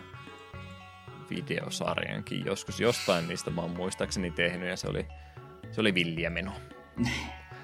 Juuri valittelin sulle, kun sä et muista, että sä oot pelannut jotain Star Ocean, ja sitten mä mietin itse, että mä oon niin videosarjankin jostain pelistä mielestäni tehnyt, ja voi minä sitä itsekään muista. Me pelkään sitä päivää, kun me ei muista, yritetään oikeasti tehdä jakso jostain semmoista, mikä me ollaan tehty jo. Deokin Bomberman, läpipelailu Super Bomberman, 5 vuotta sitten julkaistu, 51 katselukertaa. Voi että, kun mä oon semmoinen somejulkis, että herranjestas. Mikähän osa tämä Super Bomberman ikään on sitten ollut monesko. Oli miten oli, niin Bombermania on kovasti tullut ja ei niitä ehkä välttämättä ihan kaikkia tarvitse pelata. Yes. SNESin Super Bombermania on tullut kyllä monin pelinä hakattua paljonkin, mutta sitten nämä N64 niin on mennyt kyllä ihan kokonaan ohi. Sehän se olisi varmaan se ykkösprioriteetti, että pääsisi sitä Saturnin Bombermania pelaamaan, oliko se 8 vai oliko se jopa enemmänkin sitten. No, olen ainakin kuullut, että Saturnilla on joku Bombermani, mitä pääsee lokaalisti pelaamaan aika isolla porukalla. Sitten vaan löytyisi ihmiset vielä pelaamaan ja tarpeeksi monin peli käyttöön tarkoitettuja ohjaamia ja jotain multitappejakin vielä ilmeisesti väliin joutuisi laittamaan. Jes, muutama peli vielä, että päästään tästäkin asiasta eteenpäin, niin tänä päivänä nyt täytyy tarkastaa, koska mulla lukee tuossa noin 31. päivä heinäkuuta, että onko minulla käynyt vahinko vai onko näppäilyvirhe, kummasta tässä olisikaan kyse. Varmistus. Hetkinen, mikähän tässä on mulla käynyt? Nyt täytyy ottaa kyllä tämä listalta pois, koska ei tämä pidä minun mielestä alkuunkaan paikkansa. No en tiedä, syyskuu. Tuolla lukee, että se on syyskuun 7. päivä. No, jossain sivustolla Moby Games ainakin väitti, että tänä päivänä Yhdysvalloissa oli julkaistu pieni indie JRPG, joka meni monelta ohi nimeltä Final Fantasy VII. Ei sitä ole kukaan kokeillutkaan. Ei ole kukaan kuullutkaan. Jossain tähän akseliin kumminkin osui Final Fantasy VII julkaisu, että kaipa sekin nyt piti sitten mainita. Ja viimeisenä pysäytin vihdoin ja viimein 96 vuoteen tällä kertaa aikamatkailuun, niin sielläkin muutama pelijulkaisu oli. Muun muassa tuona päivänä kohdallensa osuivat Lufia 2, Rise of the Sinistralsin SNES-julkaisu Yhdysvalloissa. Mikä, no se on ehkä jo vähän tuntemattomampi peli monille, mutta siitä on tämmöinen näppärä, erittäin arvostettu ja suosittu suomalainen podcasti nimeltä Takapölkky tehnyt jaksonkin jo numerossa 33. Että jos kyseistä pelistä enemmän haluaa puhua, tai no puhua voi vaikka samaan aikaan kun kuuntelee sitä jaksoa, mutta jos sitä haluaa kuunnella, niin 33 jaksosta tosiaan löytyy materiaalia tuosta pelistä enemmän. Se oli yllättävän hyvä.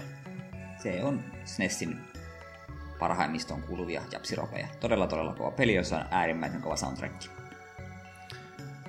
Toinen peli, mikä oli samana päivänä julkaisu, mikä jakaa mielipiteitä huomattavasti enemmän, oli Nights into Dreams, joka oli Saturnille myös Yhdysvalloissa tänä päivänä julkaistu. Sonic Team oli tässä nyt sitten lähtenyt, ei nyt ihan ensimmäistä kertaa mielestäni, mutta oli lähtenyt sitten vähän sitä nimikostaan tutusta Sonicin ympäristöstä lähty vähän muualle kokeilemaan, ja sen sijasta, että oltaisiin Saturnille oikeita Sonic-peliä saatu, niin sieltä tulikin sitten Knights, jota olen jossain vaiheessa kyllä testailut. Kyseessähän on periaatteessa 2D-peli, mutta se on semmoinen lennellään niin kuin kaksiulotteisessa ympäristössä akselin ympäri käytännössä, että se aina palaa sinne alkupisteeseen takaisin, kun tarpeeksi pitkälle oikealle siinä kulkee. Ja täytyy sitten lennellä vähän eri reittejä pitkin, jotta saa sitten avattua sitten kentän lopun sieltä lopusta, että vähän semmoisella eri tavalla täytyy joka kierrossa aina pelikenttä pelata siinä samalla läpi. Mä en oikein itsekään tiedä, mitä mieltä kyseistä pelistä olisi. Se oli omituiselta tuntu, sitten kun se ymmärsi, että mitä siinä pitää tehdä, niin se oli ihan ok, mutta että en mä nyt sitä kovinkaan innokkaasti olisi uudestaan testailemassa. Joo, Nights on semmoinen peli, joka tavallaan kiinnostaa, mutta musta vähän tuntuu, että me pelaisin sitä 5 minuuttia, eiköhän tämä ollut tässä. Hyvä asia, että pääsi kehittäjätiimi jotain muutakin testailemaan, ja heilläkin oma visionsa on ollut, mikä ilmeisesti on hyvin toteutettu tämän parissa, mutta ihan kaikille tämä peli ei kumminkaan maistunut, eikä maistu kyllä vieläkään. Mm.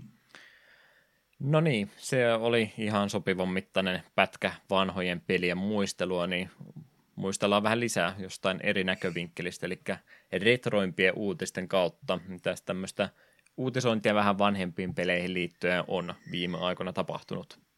Joo, Final Fantasy Pixel Remaster-kokoelma laajentuu, kun sarjan nelososat julkaistaan syyskuun 8. päivä. 18 € hintaisesta julkaisusta löytyy peruspen lisäksi uusittua ulkoasua ja pientä lisäherkkua. Tämähän on tämä Pixel Remaster ihan hauska idea, mutta kyllähän tätä melkoinen hinta kyllä tulee koko kuusikolle, jos sen aikoo hankkia. Mm. Tämmöiselle ihmiselle, joka on vuosikymmenet sanonut, että olisi ihan kiva se Final Fantasy 4:nkin joskus pelata, ja olen sitä joskus alueelle laittanut ja kesken sitten syystä tai toista jäänyt, niin mitä olisi tiedossa, jos minä sitä lähtisin pelaamaan, minkälainen osa on kyseessä. Olit sitä mielestäni joskus pelannut.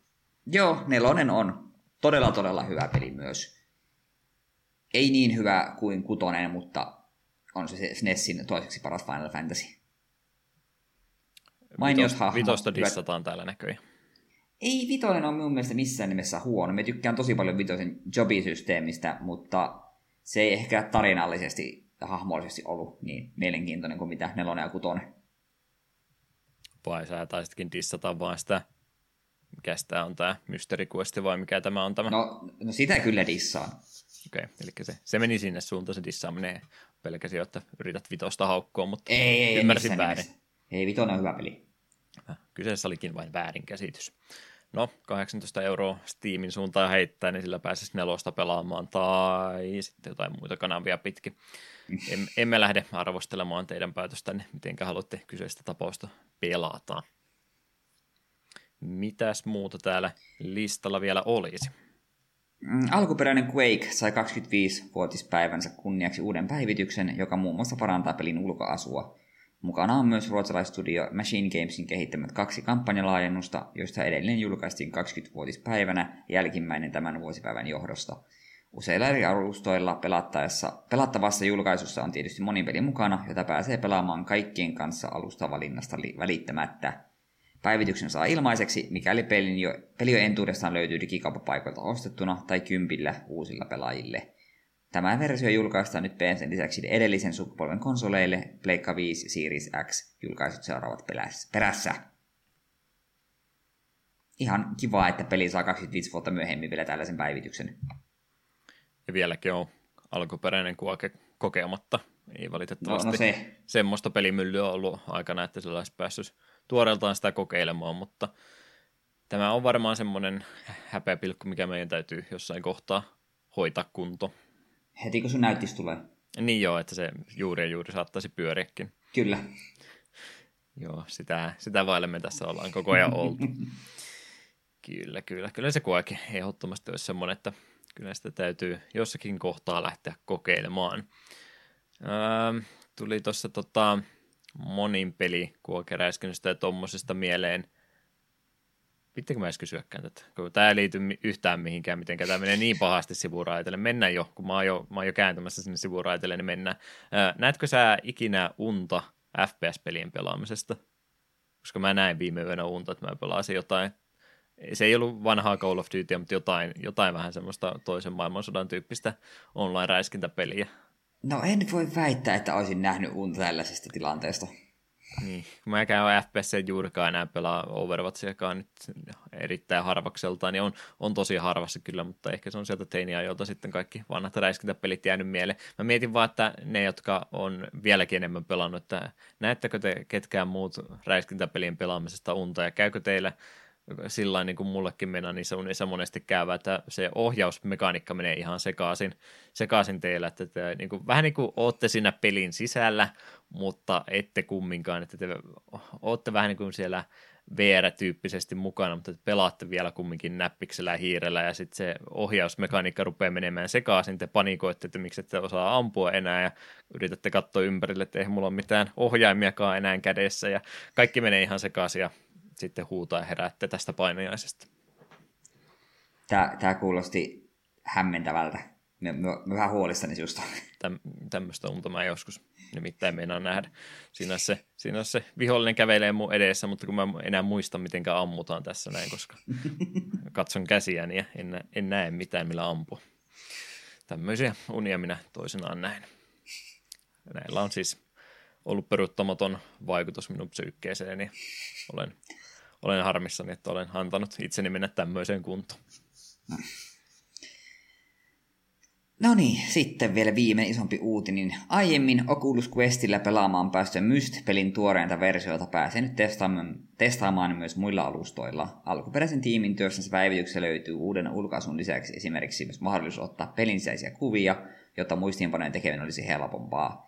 Julkaisu liittyy heti Xbox Game Passin pelitarjontaan. Ja tämähän on meille ihan mielenkiintoinen uutinen, kun aika tuoreessa muistissa tuo Myst-peli on. Just meinasin vitsillä kysyä, että pitäisikö meidän testata mystiä. Sä pelasit tämän mun pohjustuksen kokoon. Pahoitteluni. Toi olisi varmaan jo VR:nä ollut hauskempi. En tiedä nyt sitten, mitenkä kaksiulotteisesti päästään taas pelaamaan, mutta vähän uudistetulla ulkoisulla, että onko se sitten parempi peli sen muodossa. Ilmeisesti puzzlet on kumminkin edelleen tismalleen samat, niin siinä mielessä mikään välttämätön päivitys ole, mutta toki tuoreemmalle, nuoremmille pelaajille mieluummin varmaan he lähtevät tuota kokeilemaan kuin alkuperäisessä muodossansa. Mutta pelissä mahdollisuutta kuvia on aika näppärää, että ei tarvitse ruveta kynää ja paperia kaivamaan esiin. Joo, print screen nappula löytyy pelistä, niin nyt on helppo. Kyllä.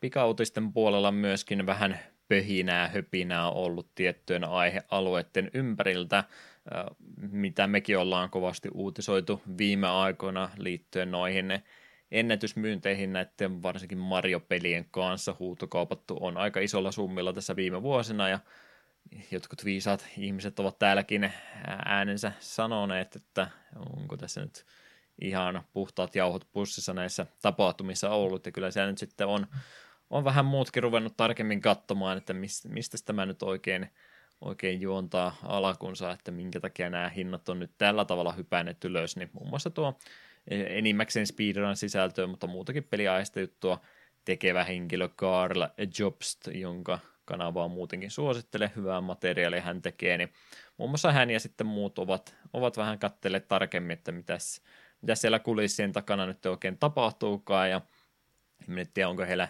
vielä ihan semmoista 100 varmaa todistusaineistoa, millä pystyisi oikeuteen hommaan viemään tai muuta, mutta kyllähän se nyt aika räikeästi nyt näyttäisi siltä, että siellä samat henkilöt ja nimenomaan vielä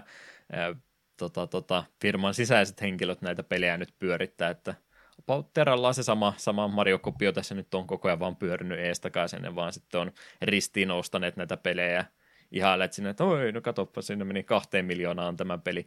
Jätettiin vaan mainitsematta, että työntekijä osti meidän työntekijä, tämän osaomistaja osti tämän pelin, mutta hei, 2 miljoonaa oli hinta, että eikö olekin todella kannattavaa bisnestä, että pistäkää tekin niitä pelejä vaan liikenteeseen, kyllä kannattaa, niin kuulostaa kyllä nyt vähän semmoiselta keinotekoiselta kuplalta tämä isojen myyntiennätysten rikkominen näiden kannalta, että ehkä parempi vaan jättää sitten sikseen. Tosiaan en lähde siihen sen enempää pureutumaan. Kannattaa muun muassa tuon Jobstin video vaikka aihepiiristä katsoa, mitä oli tuolla meidän Discordissakin linkattu, niin vähän paremmin sinä selittää, että minkä takia tämä nyt ei välttämättä, jos ei nyt suoraan lain mukaan kiellettyä toimintaa ole, niin vähintäänkin paheksuttavaa toimintaa täällä sitten tapahtuisi, niin ehkä jatkossa meilläkin parempi, jos vaan jätetään nämä tämän firman tekemät peli arvosanaa annot ja sitten nämä heidän kanssa yhteistyötä tekevä huutokauppa kokonaan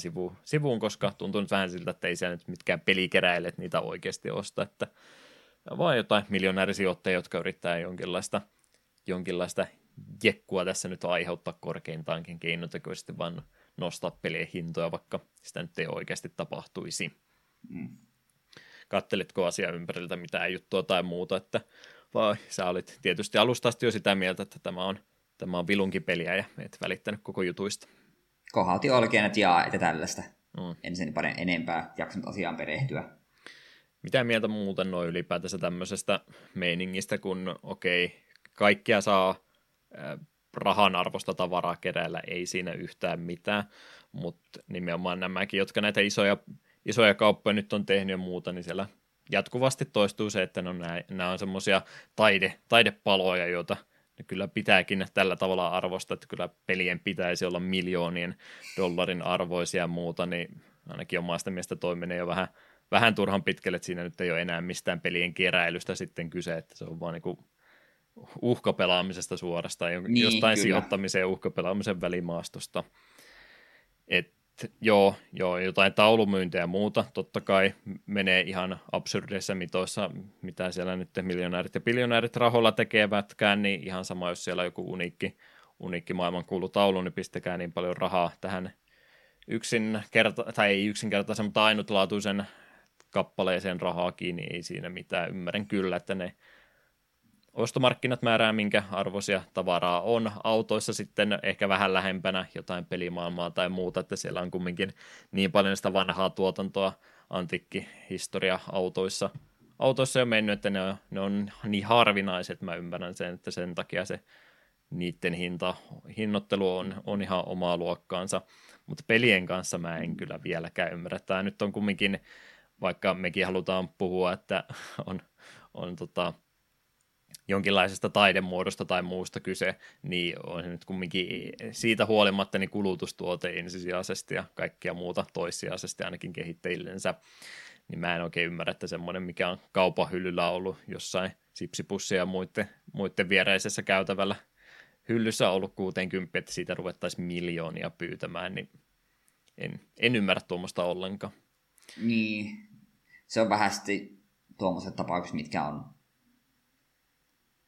alle saaneet pienen painoserän ja sen takia pyörii nyt hinnat useissa kympeissä, tai useissa kympeissä enemmän, mitä ne alun perin on ollut, ne mie ymmärrä, mutta sitten juuri todellakin, jos on Super Mariosta miljoona, niin on vähän sille, että en saa niinku päätäni tämän asian ympärille, että en pysty käsittämään, että miten, miksi.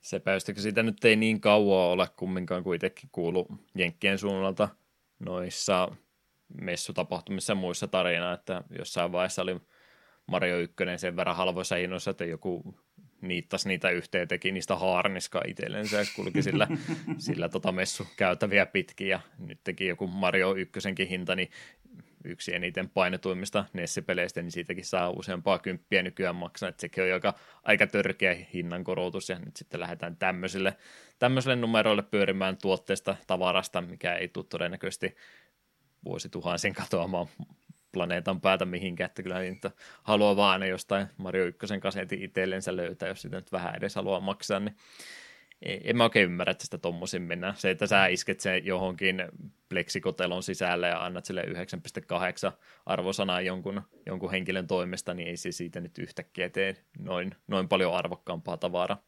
Mm. Että en kyllä ymmärrä tuohon suuntaan ollenkaan. Ei siis itse keräilyssä mitään vikaa ole. Se on varmaan toi keräily aiheena ja muutenkin semmoinen, vaikka mekin jo hetken aikaa vanhoista peleistä ollaan puhuttu, niin mehän nyt ei oikeastaan olla koskaan siihen keräilypuoleen tartuttu kiinni, mikä joidenkin mielestä on ihan niin kuin synonyymi retropelaamisen kanssa, että jos olet siitä kiinnostunut, niin sinullahan on varmasti aivan mahtava kokoelmakin näitä vanhoja pelejä, niin mehän ollaan ehkä siinä oltu sitten vähän väärällä polulla, että ei mua ainakaan. No siis joo, kyllä mua omistaminen siinä mielessä kiinnostaisi, ja ei nyt varmaan muistaa nuoruudestamme 20-vuotiaana, että varmaan harva se päivä, kun mä sullekin jotain Huutonetin tai IP-kokoelmia linkkailin, että olisi se kova, kun tuommoisen omistaisi, mutta kyllä sekin on tässä nyt jo kadonnut itseltä pois haave siitä, että mä rupesin mitään tuommoisia kokoelmia itselleni hommaamaan, niin ei meistä tai semmoiseksi oikein keräilijöksi muutenkaan ollut. Joo, ei ensisijaisesti aina kuitenkin pelit ostanut pelaamista varten, että vaikka ne joutuisikin hyllyssä seisomaan useamman vuoden, tai kenties ne ei ikinä pääsekään konsoliin asti, niin silti mulla aina joku tavoite on, että minä haluan pelata tämän pelin, minä en halua ostaa sen takia, että se olisi tuolla hyllyssä. Mm. Että siinä mielessä taidamme olla vähän vääriä ihmisiä tuosta keräilystä muutenkaan puhumaan. Ihan näin mielenkiintoista, kun me tällä toisella sivuraitella nyt olemme jo hetken olleet, niin mitenkä kun säkin oot tuolla Neseretku-yhteisöjä, ehkä muidenkin kanavien kautta, niin ihmisiin kumminkin tutustunut, keillä kokoelmaa tai muutakin pikkasen enemmän ollut itsellä, nimittäin ei oikein semmoisia keräilijäihmisiä lähipiirissä ole ollut, niin onko nämä kyseiset henkilöt vielä semmoisia, että he keräilyharrastusta jatkavat, vai onko sekin ollut jo ohimenevä vaihe heidän elämässä. Musta alkaa vähän tuntua, että se alkaa olla semmoinen aika hiipuva. Tässä eräs kaverini pitkästä aikaa oltiin juttu sillä, niin kyllähän hän niin kuin myönti, että aika paljon noista peleistä yrittää luopua. SNES-peleistä, SNES-pelejä edelleen kyllä keräilee ja niistä isoa kauppaa vieläkin tekee, mutta muuten sitten muiden konsoleiden ja muiden pelien suhteen sitten vähän asian suhteen ei nyt luovuttanut, mutta kuitenkin alkaa helpottaa. Ei ole semmoista pakottavaa tarvetta enää.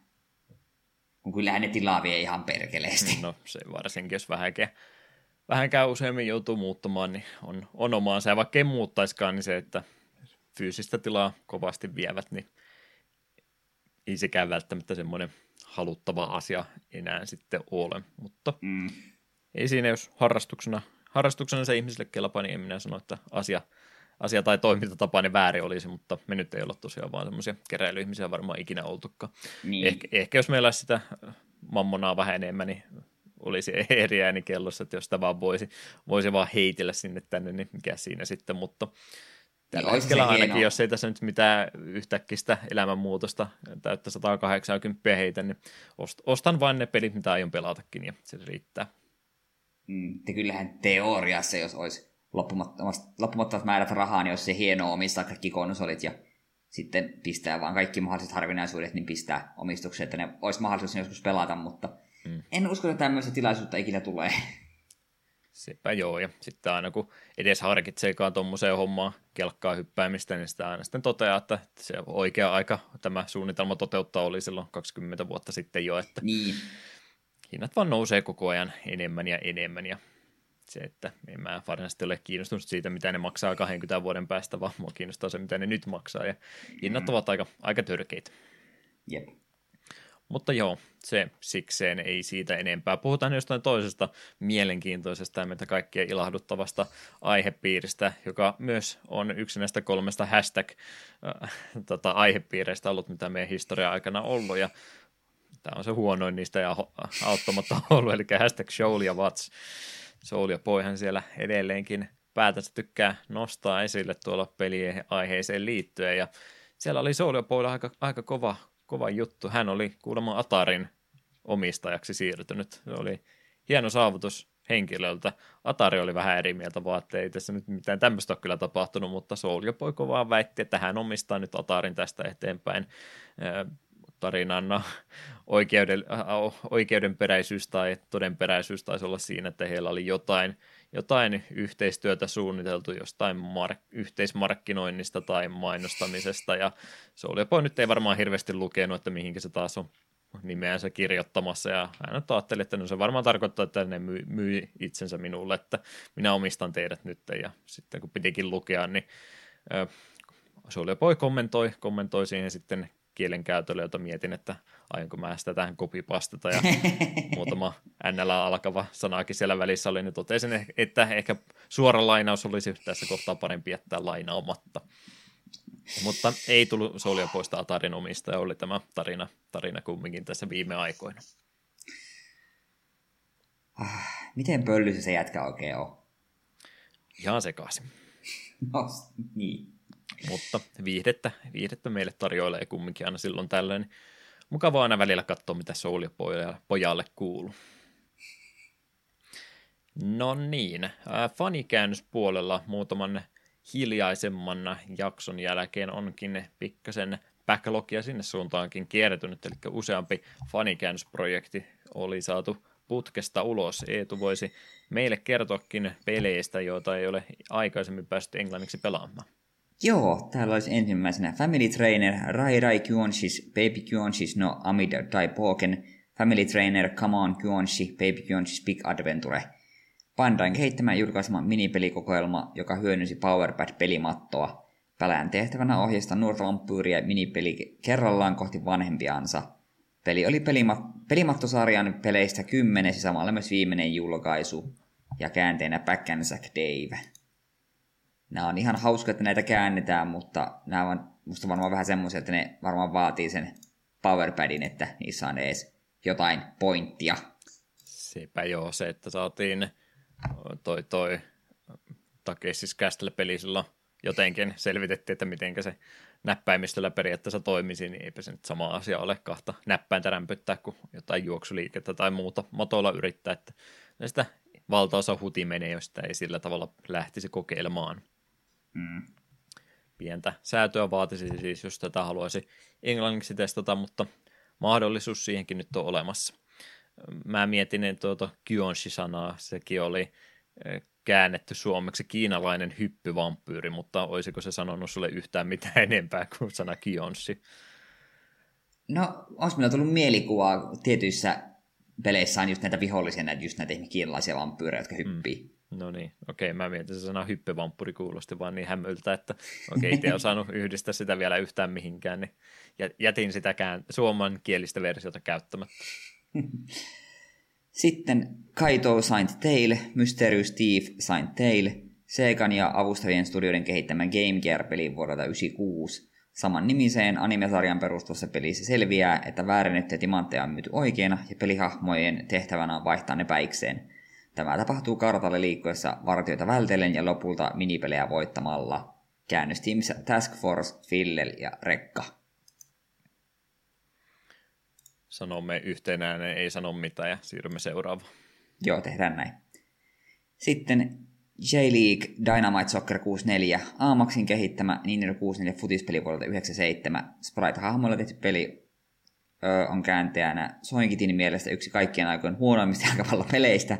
Tosin simpeleissä arcade-tyylisistä peleistä tykkäävät saattavat saada tästä jotain irti. Pelistä löytyy Japanin sarjan lisensoidut joukkueet. Sehän nyt aina, jos kääntää se meitä, tämä on aivan hirvittävää paskaa, niin se on aina hyvä mainospuhe. Joo, yleensä vaan joko ei ole mitään tietoa, että mä joudun itse vähän tutkiin syvempään, minkälaista pelistä on kyse, tai sitten joku simppeli kuvaus, niin tämä on kyllä siinä mielessä poikkeus, että nämä tuli ihan kääntäjä omat semmoiset passiivis-aggressiiviset kommentit, että tämä on yksi huonoimmista jalkapallopeleistä, jota on ikinä tehty. Että, no, piti sitten ottaa häneltä suora lainaus tähän kohtaan. Jokainen japanilaiset jalkapallosta tykkää kumminkin. Aha, niillä on useampi jalkapalloanime ja myös peli. Ei ne taida tuolla maailmankentillä kumminkaan ikinä menestyä, mutta tykkää ne kovasti. Ainakin yrittää. Jos jalkapallosta tulee enemmän anime, niin sitten ne rupeaa tekemään erikoisliikkeitä kuin tuossa apua. Nyt katsot pelin nimi kokonaan. Mikä Eleven? Inazuma. Inazuma Eleven, niin. Inazuma Eleven tyylisiä erikoisliikkeitä rupeat tekemään kentällä, niin sitten Japani rupeaa pärjäämään. No tuosta Inazuma Elevenistä muusta tuli mieleen, kun kauhean vaikeus taas keksi, että mitä tulevaan jaksoaiheeksi ehdottaa, ja sitten tulee taas tuommoiset mieleen, että niin, tuostakin puhunut jo vuoden päivät kohta, että siinä hyllyssä olisi odottamassa pelaamista, mutta no, ehkä mä sen vielä joskus muistaisin. Pitäisiköhän nämä kirjoittaa johonkin ylös, että ne tulee vähän aikaisemmin mieleen ennen kuin ruvetaan jaksoa nauhoittamaan. Mylaan. Työpöydällä muistio, mihin mä oon kirjannut kaikki mahdolliset jaksoaiheet ylös. Silti pitäisi aina välillä evätä just selata, että mitä se seuraavaksi valitsisi. Ai nyt kerta, kun mä oon pelejä paperille listalle kirjoittanut, oli 2013, kun mä kirjoitin kaikki pelit ylös, mistä mä haluan Let's Play tehdä, ja ei tainnut ihan kaikki toteutu. Siirrytäänpä sitten urheilusta toiseen. Mobile Golf. Camelotin kehittämän Game Boy Color golfpeli vuodelta 2001. Kyseessä on vähemmän tunnettu kannettava Mario Golf-peli, jota ei julkaistu Japanin ulkopuolella. Pelin erikoisuutena on mahdollisuus nettipelaamiseen, jonka toki kuitenkin lopetettiin jo vuonna 2002. Sen johdosta käännöstiimi on muuttanut aiemmin ladattavan lisäsisällön peliä pelaamalla avattavaksi. Kääntäjinä Prostate Punch, Darkshade ja Marksmax. Enpä tiennyt, että Game Boy Colorillekin oli Mario Golfi. Eikö Camelot ole tehnyt noita golfipelejä? Tai Mario Golfia muutenkin, tai Mario näitä urheiluspin-offeja. Että minun mielestä kyllä. Siinä mielessä ei siis yllätys, että he ovat tuonkin osaan tehneet, mutta ymmärrettävää toki, että ei tainnut netti-infrastruktuuri olla semmoinen, että pystyisi tuommoista peliä oikein missään muualla kuin tuolla Japanin suunnalla sitten tekemään. Olisi varmaan aika kokemus ollut jo Game Boy Colorilla yrittää tuommoista netin välityksellä pelata. Sitten Pipo Saru 2001, Ape Escape 2001. Pleikka 2 julkaistu Ape Escape spin-off-peli vuodelta 2001. Pelin päämääränä on imurin avulla imeä housut apinoiden jaloista ja pistää ne pyyhkikoneeseen pyörimään, kiukkuisia apinoita samalla vältellen. Vanikäännös vaatii toimijakseen lisäpluginin, jonka johdosta se toimii ainoastaan emulaattoreilla pelatessa. Käännöstiimissä Beeman Rules U21, Jyri SR, Iguanain Pyjamas ja Topasto TK. No enpä ole tällaisesta Apescapeista kuullut. Vähän veikkaa, että tuolla maailmalla on kahdenlaisia pelistudioita. Ensimmäinen yleisempi on varmaan se, että kun ne tasataan tarkkaan miettii, että mikä nyt on tällä hetkellä semmoinen kuuma peligenre, mistä me voitaisiin peli tehdä, että saadaan sitä mahdollisimman kannattavaa. Ja sitten on ollut näitä studioita, joissa joku on vaan siinä aloittanut sen meetingin, kun ollaan seuraavaa peliprojektia mietitty, niin hän on sanonut, että saa apinoilla housuja ja ne pitäisi murilla imeä pois ja kaikki on vaan taputtanut. Ei ole sanonut mitään, on vaan taputtanut ja peli on laitettu tuotantoon samaan tien. Ei tästä tarvitse enempää keskustella, se oli aivan täydellinen ehdotus. Hetkinen, ei Escape 2, milloin se sitten tuli? Oliko se tämän jälkeen vasta? Minä en Ape Escape-pelisarjassa silleen sen tiedä, niin en osaa sanoa. Elikkä mä voin Ape Escape 1 siis ehdottaa jaksoa aiheeksi joku kerta. Kyllä voit. Hyvä tietää. Asuukin paikalla pelaamaan myöskin sitä siis. Kyllä. Joo, Ape Escape 2, on 2002, joo, kyllä se on näköjään sitten ennen sitäkin tullut. Sitten vielä viimeisenä täällä Ginga Ojo Sama Densetsu Juna, Galaxy Frollein juna, TurboGrafx CD:lle julkaisu seikkailuväli vuodelta 1992, jonka kehittivät Red Companyaa Wille. Pelin pääsankari Juna Kakurasanga on Norma lukilaissyttö vuonna 2299, kunnes hän voitti Galaxy Frollein kilpailun ja nousi kaikkien aikojen tuntemaksi superidoliksi. Kisan kilpakumppanit kuitenkin alkoivat kadota yksi kerrallaan ja takaisin palatessaan he kävivät välittömästi junan kimppuun. Syyksi paljastuukin se, että juna onkin valon sankari ja galaksin suojelija, jonka täytyy taistella pahuuden fraulineja vastaan niukkoihin voimapanssareen pukeutuneena, tietysti. Kookas fanikäännöstiimi on pelitekstien lisäksi kääntänyt myös animaatiokohtaukset sekä lauletut kappaleet on varustettu karaoke-tekstitykselle. No hienoa! Ja tiimiin kuuluu Mafu 3 ja 3, Super, Gargodin, Young Eater, Athena, Momochi, Hair Transparent, Silverlupin ja The Majin Senki. Mitä enemmän mä tästä pelistä luin, niin sitä tarkemmin mä haluaisin sinullekin kertoa ja jakaa tätä informaatiota, että varmasti ymmärrät, mistä oli kyse. Joo, siis hetkinen, tämä oli peligenreltä seikkailupeli, okei. Okay. Joo, kyllä. Cyberpunk 2299. Kyllä. Helvettiä Japani taas kerran. Mehän oli ymmärtääkseni nämä naisvetoiset CD-ROM-pohjaiset pelit. Äärimmäisen kuuma juttu tuohon aikaan Japanissa, niin me ei ole näitä päästy sen enempää nauttimaankaan tätä ennen. Oli sen verran iso juttu kumminkin, että tämä oli ihan romäkingin etuisivulle laitettu omaksi uutiseksi, että tämmöinen on nyt julkaistu. Pakkohan tästä oli tarpeeksi kirjoittaa, että varmasti ymmärrät, mistä on kyse. Joo, ja mitä enemmän me luin, niin me koko ajan odotin, että täällä tulee joku erotiikka mainituksi, mutta ei tällä kertaa. Ei, tämä on just sitä akseli, että käydään vähän sitä rimaa hipomassa, mutta ei mennä sen yli kumminkaan. Alitetaan vielä juuri ja juuri. Hienoa pelattavaa siis tarjolla, ei muuta kuin siitä sitten työn alle joku kerta. En kuule vastausta. Eetu, please vastaa mulle. Jätän tällä kertaa väliin. Pätkii pahasti. Ai ja, no niin. Sen pikki meni siis. Siinä tapauksessa pidetään pieni pätkäisy tähänkin väliin ja kuunnellaan siitä Duke Nukem Foreverista pikkasen lisää musiikkia, jos mä jotain valikoimaa olevaa löytänyt. Ja sitten olisi aika kyseisestä merkkiteoksesta puhua vähän enemmän.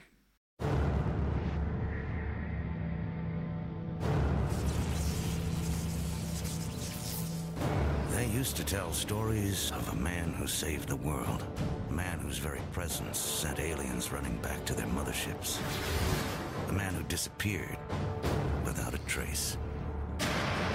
When the invaders came back, they came back angry.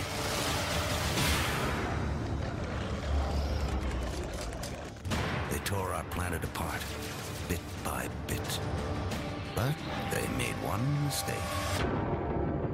They shouldn't have gone after our women.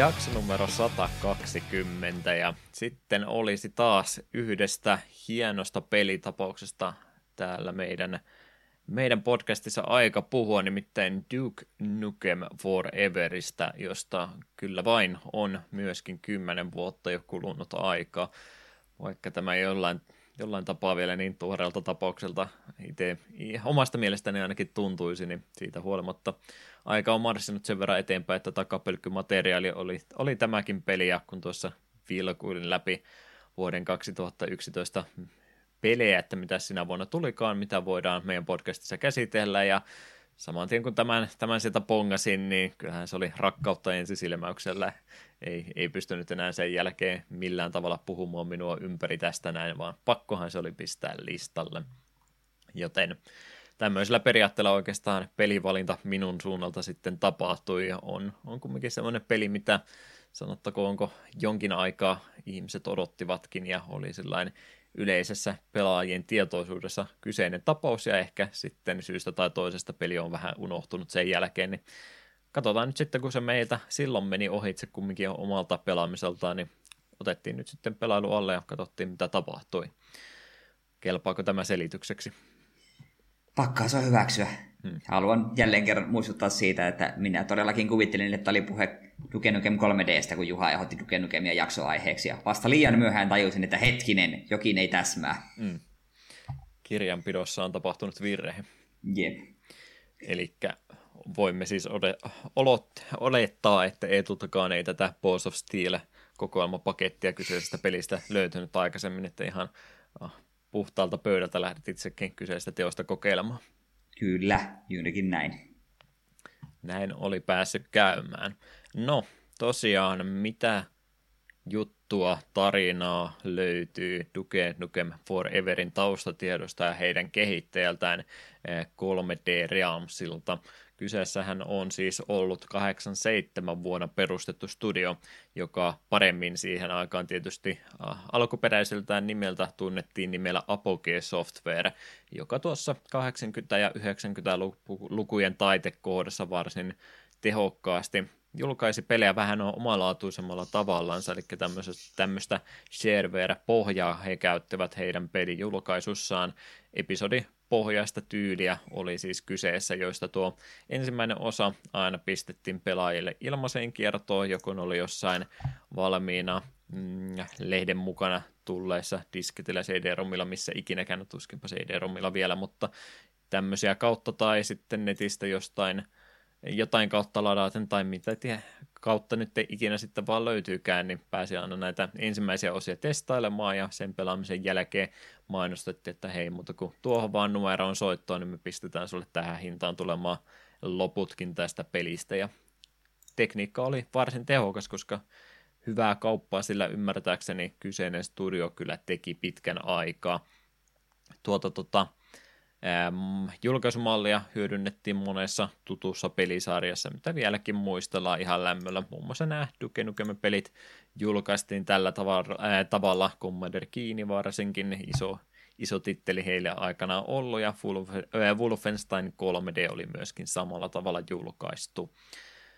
Tätä tekniikkaa julkaisussa hyödynnettiin aika lailla tuonne 90-luvun puoliväliin asti. Siellä tapahtui sitten tämmöinen uusi brändäysmuutos, kun näistä aikaisemmista kaksiulotteisista peleistä siirryttiin kolmiulotteisiin maailmoihin, ja nimikin sinne samalla vaihdettiin 3D Realmsiksi vuonna 1996 virallisesti. Samana vuonna Apogee-nimiäkin lakattiin sitten käyttämästä. Molempia sellainen ristiin muutama vuosi käytettiin, ja 1996 tapahtui sitten se lopullinen muutos. Ja samalla sitten vaihdettiin myöskin sitä julkaisutapaa, mikä aikaisemmin osoittautui näppäräksi, niin tuossa kohtaa CD-ROM oli sen verran helpompi tapa pistää vaan se peli kerralla myyntiin, että luovuttiin sitä heidän uniikista tai vähän erikoisemmasta tavasta ja siirryttiin ihan vaan peruspelien julkaisijaksi sitten senkin jälkeen. No, uutta hienoa tekniikkaa olisi kovasti päästy 3D-ympäristössä kehittämään, mutta Mä en sitten tiedä, mitenkä siellä, mitä kaikkia muutoksia firman sisällä tapahtui tai muuta. Huomattavasti helpompaa niitä 2D-pelejä oli sieltä liukuhihnalta suolta ulos, kun ruveta sitten täysin kolmeulotteisia pelejä tekemään, niin julkaisutahti tietysti hidastui siinä aika kovasti. Toki sitä Duke Nukem 3D:tä ja tämmöistä saatiin ulos, mutta kaikkia muuta, mitä siinä sitten odoteltiin, niin saikin odottaa tosi pitkään. Oliko siellä sitten johtoportaassa henkilöstä, jotka tähtäisivät vain täydellisyyteen, ja kun teknologia kehittyy jatkuvasti kovaa tahtia eteenpäin, niin aina se aikaisemmin tehty työ näyttikin sitten seuraavana vuonna niin huonolta, että piti jatkojalostaa pelejä vähän ehkä turhaankin paljon. Tämmöisistä ongelmista kärsivät muun muassa toi Prey-peli, mille kävi kanssa aika pitkä kehityskaari, 7 vai mitä vuotta ne sitä työsti ennen kuin ne suostui sen jossain muodossa julkaisemaan.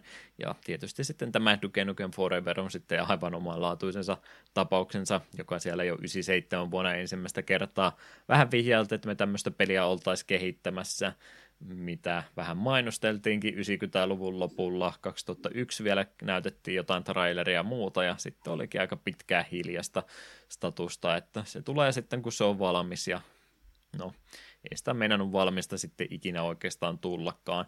Senpä takia tämän Duke Nukem Foreverin kanssa jouduttiin sitten hyödyntämään muita studioita, että tämä peli saatiin lopulta hoidettua loppuun. Se, miksi se täytyy tosiaan kaikille muille se lopputyö sitten kääntää, niin johtui siitä, että se studiokin sitten 3D Realmsia oikeastaan irtisanoi valtaosan työntekijöistä siellä 2009, ja senpä jälkeen he toimivat lähinnä tämmöisenä avustavana kehitysstudiona kautta pelijulkaisijana, ja senkin jälkeen heillä sitten on useampi eri firma ollut omistamassa, se oli jossain tanskalaisomistuksessa tuossa pitkä aika, ja nyt joku floridalainen firma omistaa heidät nyt tällä hetkellä. Mutta tietyllä tapaa Apogea ainakin nimeltänsä on yhä olemassa. Mehän tuossa keväällä uutisoitiin siitä, että sitä Apogee-nimeä ruvettaisiin nyt taas käyttämään, ja sieltä olisi sitten remastereita tulossa vanhoista peleistä, ja pikkasen myöskin ne uuttakin tuotantoa sen nimikkiä alla olisi myös luvassa tuossa tulevaisuuden puolella.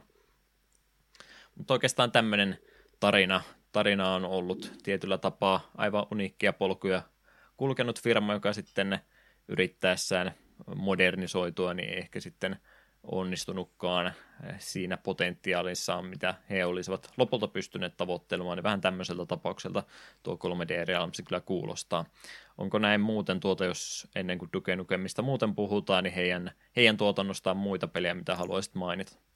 Joo, onhan siellä paljon klassikoita, just tosiaankin ne Commander Keenit, sitten Crystal Cave, sitten Secret Agentit, ja muun muassa Mad Rescue on tämmöinen kanssapeli, joka jostain se nimi muistaa. Ja ylipäätään etenkin Apogee-logo on äärimmäisen rakas ja tuttu. Mm. Joo, itselle ehkä just se Commander Keen sieltä kaikkein parhaiten on näistä peleistä sitten ollut tuttu. Ja aasinsiltana noin muutenkin Duke Nukemiin hypätessään, niin oli kyllä noin Duke Nukemitkin semmoisia pelejä, mitä tuli kovasti pelattua. Tosin mä oon nyt se omituinen henkilö, että mä oon niitä 2 ekaa pelannut huomattavasti enemmän kuin kaikkia sen jälkeen tullut, että joo, 3D-Duke, niin Dukea on tullut myöskin jonkin verran kyllä pelailtua, mutta siitä huolimatta 2 varsinkin, niin tuli niin moneen kertaan pelattua läpi, että hyvät muistot kyseisestä pelistä on, niin nämä vähän myöhemmät Nukemin seikkailut on kieltämättä itsellä jäänyt huomattavasti pienempään rooliin kuin ne 2 ensimmäistä. Mut, tosiaan mitä tuossa vähän jo vihjailutkin moneen kertaan, niin tämän Foreverin kanssa, niin oli kyllä aikamoinen urakka, että se homma saatiin sieltä sitten lopulta jollain tavalla pelastettua, jos tätä termiä tässä uskaltaa edes käyttääkään. Eli 2009 tosiaan 3D Realms ja koko kehitystiimi oikeastaan pisti sieltä kokonaan pois, ja tiedä, että mitä kaikkea sille pelille oli siinä välissä sitten tapahtunut. Sitä on tiettyjä henkilöiden ja muita kanavia pitkin vähän sellainen pelivideo tai muuta näytelty matkan varrella ennenkin, mutta näin oli ainakin ymmärtänyt, että koko ajan oli semmoinen siirtyvä maalitolppa heillä edessänsä, että se olisi periaatteessa voinut julkaista tuossa kohtaa, mutta vähän yritettiin tehdä parempaa, ja sitten kun siinä aikaa vierähti kovasti ja noi kehityspelimoottoritkin vaihtuneet ja tai uutta tullut tilalle, niin aina pitänyt sitten vähän sieltä purkaa vanhasta päästä samalla kuin uutta rakennettu, niin sitten oikein ikinä meinattu valmista saada, ja siihen tilaan se sitten meinasikin jäädä. mutta tuon 3D Realmsin irtisanomisten jälkeen niin tuo sitten lisenssit ja muut siirtyi ihan muuhun omistukseen, ja siihen pistettiin oikein useampi studio sitten hoitamaan tämä tietynlainen merkkiteos jo siinä kohtaa, nimittäin Abandon Varena ei ole varmaan koskaan ennen ollut mitään niin isoa esimerkkiä kyseisestä ei edes genrestäkään, mutta Abandon Vare titteleistä ole ollut kuin tekemä Duke Nukem Foreveri. Niin. Siitä se sitten pelastettiin, mutta siellä laitettiin oikein useampi tekijä sitten hoitamaan asiaa loppuun, että se saatiin piakkoon sen jälkeen valmiiksikin, eli Triptych Games, oliko he se, joka lisenssi itsellensä sai, vai oliko he kehittävässä roolissa, mä en nyt muista kuka oli tässä kukakin, mutta Triptych Games oli siinä mukana, Gearbox Software myöskin kehittämässä pelin loppu, ja Piranha Games oli myös kolmas osapuoli, jonka logo pelin alku videosta löytyy mukana, tätä peliä siis ovat olleet tekemässä. Että se Duke Nukem Forever, mitä me saatiin, onko tästä kuinka paljon jäljellä 3D Realmsin tekemisistä, niin siitä ei valitettavasti kukaan muu kuin itse kehittäjät enää tänä päivänä tiedä mitään, mutta jonkinlainen peli sieltä kumminkin saatiin ulos. Tuskinpä se kumminkaan se sama ollut kuin mitä 97 vuonna pistettiin kehityksen. Mm. Mitenkä sulla tilanne ennen Duke Nukem Foreveria, jonkin verran tykännyt, olet kumminkin Duken aikaisemmista seikkailusta, niin oliko tämä semmoinen peli, mitä millään tavalla odotit, olitko tietoinen ylipäätänsä, että tämmöistä oli sieltä tulossakaan, vai minkälaisessa mielentilassa olit ennen Duke Nukem Foreverin julkaisun aika? Kyllä sitä silleen niin kuin oletti, että no siitä se jossain kohtaa tulee, ja koska 3D oli tullut kuitenkin pelailtua, niin silleen niin kuin vähän, en nyt tiedä odotinko varsinaisesti, mutta kuitenkin mielenkiinnolla seurasin, että milloinkohan sitä tulee, ja muistan jotain vanhaa pelaaja tai PC Gamer-lehteä lukeneeni, niin ja siinä oli ennakoita ja kaikkea, ja nyt kun miettii, niin niistä ennakkokuvista niin ei tainnut mitään säästyä tähän lopulliseen versioon.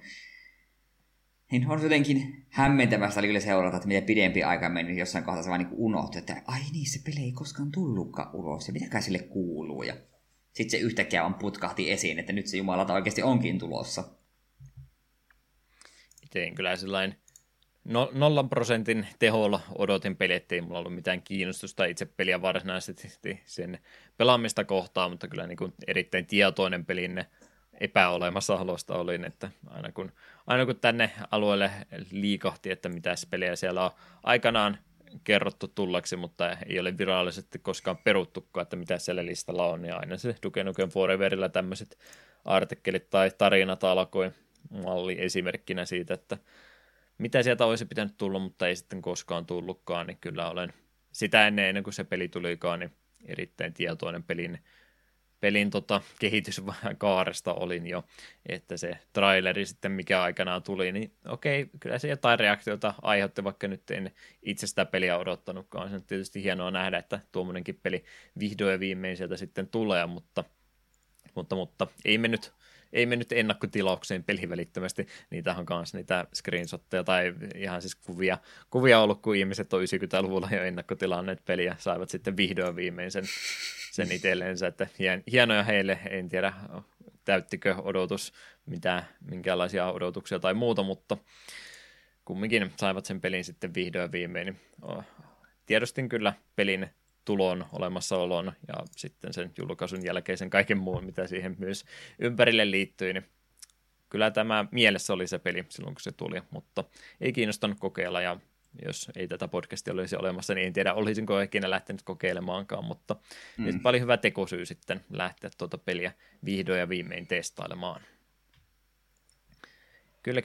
2K Games oli tässä sitten julkaisija, he oli jo tehneet 3D Realmsin kanssa itsensä kanssa tuon sopimuksen jo kauan sitten, että tämmöinen peli te julkaisette, ja he oli ymmärtääkseni moneen kertaan myös antaneet ihan jonkun deadline, että tähän mennessä se pitäisi pistää ulos, johonka sitten taas 3D Realmsin johto sanoi, että pitääkää te vaan suunne kiinni, että me tehdään tämä kyllä sitten kun se vaan valmis on, mikä nyt tietysti ei ole kovinkaan ammattimaista käytöstä julkaisijaa kohtaan, niin ymmärtääkseni suhteet heidän välillä eivät kovinkaan lämpöiset ikinä sitten olleet ymmärrettävistä syistä, mutta he kuitenkin tuota julkaisusopimusta siitä pitivät kiinni, vaikka kehittäjät tuossa loppumetreillä muuttuivatkin.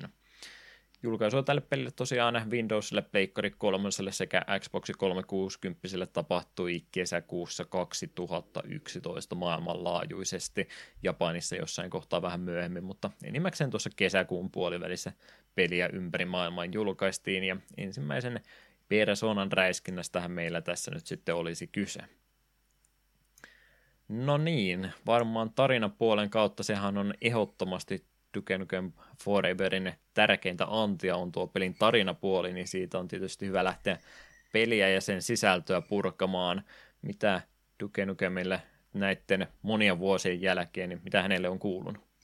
Joo, no 12 vuotta on kulunut Duke Nukem 3:n tapahtumista ja alienit palaavat maahan, vaikuttaen ensin rauhanomaisilta, mutta paljastuvat sitten kuitenkin vihamielisiksi ja vannovat kostoa maan ihmisille ja etenkin Dukelle, ja joten eihän siinä muu auta, kun Duken on jälleen aika potkia perseitä ja jauhaa purkkaa. Tai toisinpäin. Niin. Se olikin Dick Kikemin lausautuksia se toisinpäin.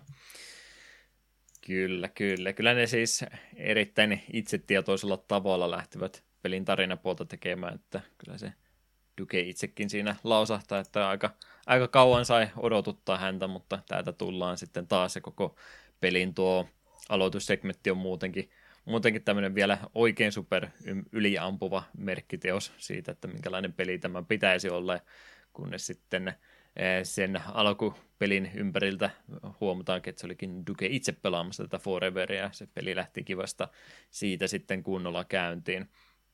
Mutta on toki mahdollista, että kaikki meidän kuuntelijat ei ole tutustuneet Duke Nukemin aikaisemmin, niin minkälaisesta herrasmiestä oikein on kyse? Ylimielinen kasa paskaa. Mutta sankari silti. Ylimielinen kasa paskaa, minä pysyn siinä kannassani. Okei. Okay.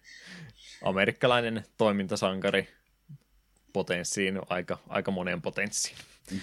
Voisi tälläkin tavalla lähteä kuvailemaan B-luokan action-tähti. Ehkä tämmöinenkin on yksi tapa lähteä kyseistä henkilöä kuvailemaan, että ei ole sankarillinen Amerikan armeijan sotilas tai mistään tämmöisestä kyse, vaan ihan vaan äijä. Äijä wife-beaterissä punaisessa semmoisessaan ja tyylikkässä kampauksessaan ja aurinkolaseissansa, että Duke on kyllä semmoinen omanlaisensa persona, mitä nyt ei tietysti oikeasta maailmasta todellakaan löydy, mutta semmoinen niin kuin äärikärjestetty amerikkalainen supersankari, tai ei supersankari, mutta toimintasankari, niin sanottakoon niin päin, niin semmoisesta tapauksesta kyllä olisi kyse. Mitenkä Foreverin kanssa nyt Duke on tämmöinen, no ei se 2D-peleissä varsinaisesti ollut, niissä nyt ei niin päässyt Dukea hahmona vielä kehittämäänkään, toimintatähtihän niissäkin toki jo oli, ja 3D:ssä sitten varsinkin nämä kaikki one-linerit ja muut, mistä hän kaikkein parhaiten tuttu on, niin niitä kyllä löytyy jo aikaisemminkin, mutta mitenkäs Foreverin kanssa sitten, että meneekö vielä kierrokset kovemmiksi tämän jälkeen? Joo, tämähän on pelkkää matsoilua alusta loppuun. Jatkuvia one-linereita, jätkä ei ole kyllä hiljaa, ei niin hetkeekään. Ja joka kerta, kun se avaa suusen, niin mun teki mieli laittaa volyymit nollaa. Mä tässä nimenomaan kalastelen tuota mielipidettäsi siitä, että kuinka hyvin tuo pelihuumori, varsinkin Duken värittämällä kielenkäytöllä oikein toimii, niin kuulostaa kovastikin siltä, että nyt mentiin jo liian pitkälle. Joo, se on. Me pohdin tätä pitkään, että miten pitkään me tätä säästelen, mutta minun mielestäni pelin yksi suuri ongelma on se, että kun Duke on niin äärimmäisen ylimielinen ja olevi niin itseään täynnä, niin iso ongelma on siinä, että kaikki tuntuvat sallivan sen. Kaikki muutkin käyttäytyy, kun Duke olisi Jumalasta seuraava, ellei jopa Jumalaa kovempi jätkä.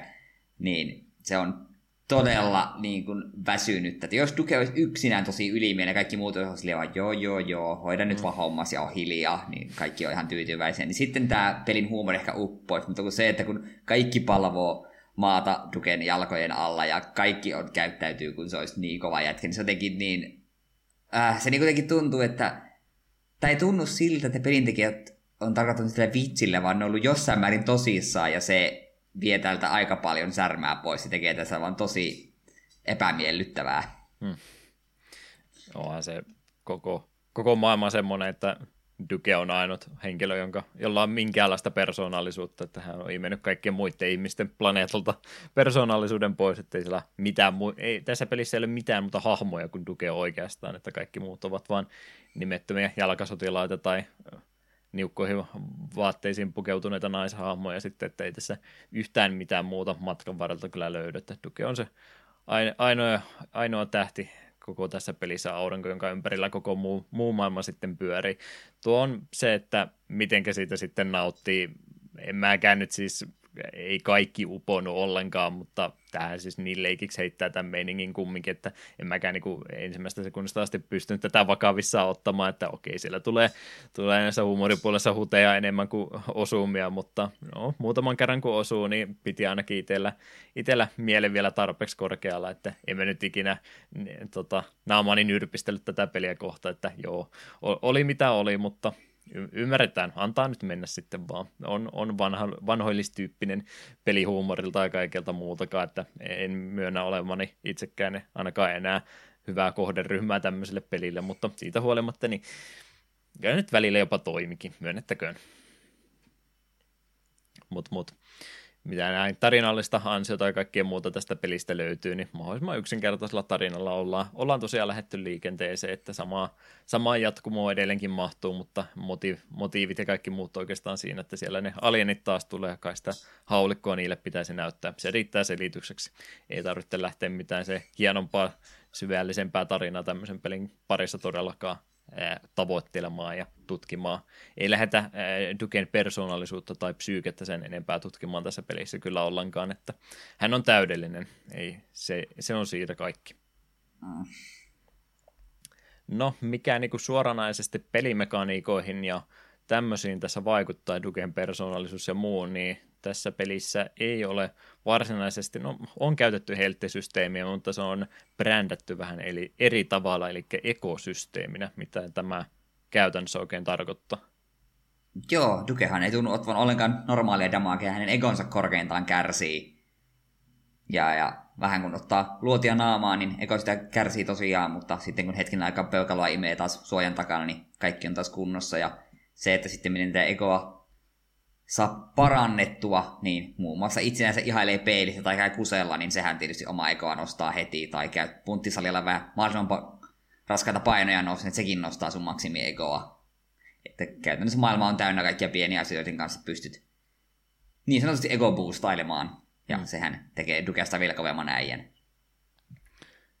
Joo, mä en tiedä, mitenkä tämä kaikki suoraan se ekon kasvattamiseen liittyy, että popcornienkin paistaminen, niin sekin nostaa ekoa, että okei, flipperin pelaaminen, uhkapelaaminenkin, niin siitäkin tulee ekoa lisää, että melkein kaikki, mitä pelin kanssa pystyy interacti-nappulaa painamaan, niin melkein kaikesta ekoakin tulee sitten lisää, että jos haluaa niitä vähän hiljaisempia kohtia peliä ottaa, niin jää vähän maisemaita ympäriltä tutkimaan ja katsomaan, että minkä kanssa pystyy sitten jotain toimintoa tekemään, niin siitä voi olla ihan tämmöistä pelillistä hyötyäkin, että saa sitten käytännössä tuota helttimittaria, vaikka se ekomittarilla onkin sanottu, niin sitä pystyy siinä sitten kasvattamaan, niin vähän sitä virhemarginaalia samalla sitten sitä kautta lisäämään. Muutenhan se nyt toimii kuten kaikissa tuon aikaisissa ja senkin jälkeisissä räiskintäpeleissä, että on tosiaan maksimiheltit, jotka voi dipata aika alaskin, kunhan vain henki lähde kokonaan pois, niin hetken aikaa nurkan takana värjötellessä, niin sitten heltit palautuu taas täyteen, että ei tarvitse enää lähteä niitä helttipäkkiä tai kaikkia muuta keräämään, kuten vanhemmissa tuon tyyppisissä peleissä oli tarpeen. Tuo oli vielä tuossa kohtaa aika kuuma keskustelun aihe, kun tämä systeemi siitä nimenomaan muuttui, että kaikissa vanhoissa peleissä oli nimenomaan niitä helttipäkkiä ja muuta, ja sitten Call of Duty ja muiden myötä, niin se palautuva heltti niin oikeastaan syrjäytti sen automaattisesti ihan muutaman vuoden sisällä, niin monet siitä kyllä kritiikkiä antoi, että kyllä sen Duke, kun tämä on muutenkin tämmöinen vanhan tyyppinen räiskintäpeli, että kyllä siinä olisi vielä pitänyt olla helttipäkit ja muut mukana, niin mitä mieltä tuohon väittely olisi näin 10 vuotta jälkeenpäin viisaampana? No kun se on niin pelissä riippuvaa, niin se joissakin peleissä se regeneroiva heltti toimii, ja joissakin taas sitten heltkitit taas on se juttu. Juurikin esimerkiksi nämä uudet Doomit 2016 Eternalin näissä, se, että viholliset droppaa helttiä, niin se toimii mun mielestä oikein hyvin, että se regeneroiva heltti ei niissä peleissä olisi oikea ratkaisu. Mm. Et se on niin, se riippuu sitä pelistä. Tylsä vastaus. No, ei se välttämättä väärä vastaus ole kumminkaan. Itse ainakin tykkään sitä, että on ihan hyvin kyseiselle pelihahmolle osattu tämä ekosysteemi yhdistää, niin kyllä se minun mielestä ihan hyvin toimii. Sanoisinko jopa, että pelin parasta suunnittelua ja antia on koko ekosysteemi muutenkin, että muuten mennä niin paiten ampers kuin olla ja voi, niin jotain semmoista omaakin särmää tästä pelistä kyllä tuon myötä sitten löytyykin. Tykkään tuosta ratkaisusta, toimii tässä tapauksessa ihan hyvin. Me itse toivoisin tänne ekosysteemin kanssa, että siinä, kun se näyttää pelkästään niin kuin palkkina, että siinä näyttäisi myös numeroarvo, koska se, että kun näytät, että sun ego kasvaa yhdellä, niin se ei käytännössä anna sulle juuri mitään informaatiota, onko mun maksimi 100 vai onko mun maksimi ollut 150, koska siihen se prosentuaalisesti sillä on väliä, että kun se, sillä kasvulla, että mikä se lähtökohta on, ja samoin se on välillä on vaikea sitten ottaa selvää, että minkä verran minä olen ottanut damagea, ja tuntuu, että kun olet vähissä egoissa, että se rupeaa värkkymään punaisena, niin se on vähän epäselvää, että tappaako sinut seuraava osuma vai kaksi. Niin se antaa epätäydellistä tietoa sinun todellisessa helttitilanteesta. Siitä en pitänyt. Se pääsee just, kun se ekomittari menee nollaan ja se rupeaa punaista sitten vilkuttaa, että se on nyt se kriittinen hetki, että sä et ole vielä kuolemassa, mutta että sä saatat kuolla, niin sekin oli aika sillä epäselvää itsellekin joka tilanteessa, että okei, nyt ollaan jo vaaravyöhykkeellä, mutta mä vieläkin joku mua ampuu selkää, eikä muuta henki meinaa lähteä, että kuinka paljon sinä sitä virhemarginaalia sen jälkeen enää on, niin sekin jää vähän arvailun varaan. Kyllä tuossa henki itseltä kumminkin lähti aina toisinaan, vaikka mediumivaikeusastella pelasikin, niin ehkä se siinä mielessä se tuommoinen numeraalinenkin arvo, niin olisi vähän läpinäkyvämpi tapa ollut ilmoittaa se heltin määrä sitten kumminkin. Mutta se, että se ei tarvitse koko systeemin purkamista, vaan ihan vaan jonkinlainen tämmöinen numeroarvo vielä perään, niin se olisi vähän helpompi lukuisempi ollut, niin se olisi parantunut toki vielä pikkasen.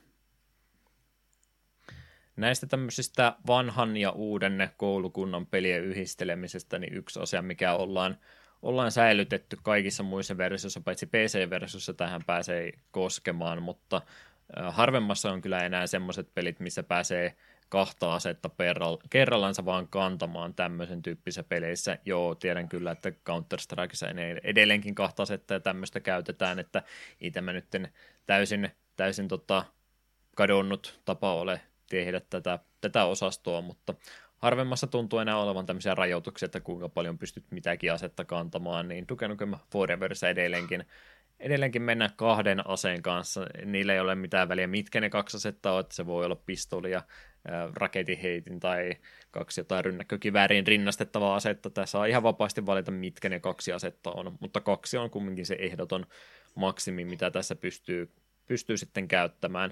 PC-versiossa oli tämä erikoisuus, että pystyy asetusten kautta kyllä vaihtamaan halutessaan 4 kerralla kantoon, mutta tämäkin on käytännössä, no se ei ole huijauskoodi tai mikään semmoinen, koska se voi ihan valikosta ottaa, mutta 2 aseen ympärille tämä peli oli näin pääsääntöisesti suunniteltu. Duke ainakin yhdessä pomotaistelussa mainitseekin, että olisipa hänellä 3 asetta, mutta ei pysty, 2 on maksimi. Duke pystyy melkein kaikkeen, mutta 3 asetta se ei näköjään pysty kantamaan.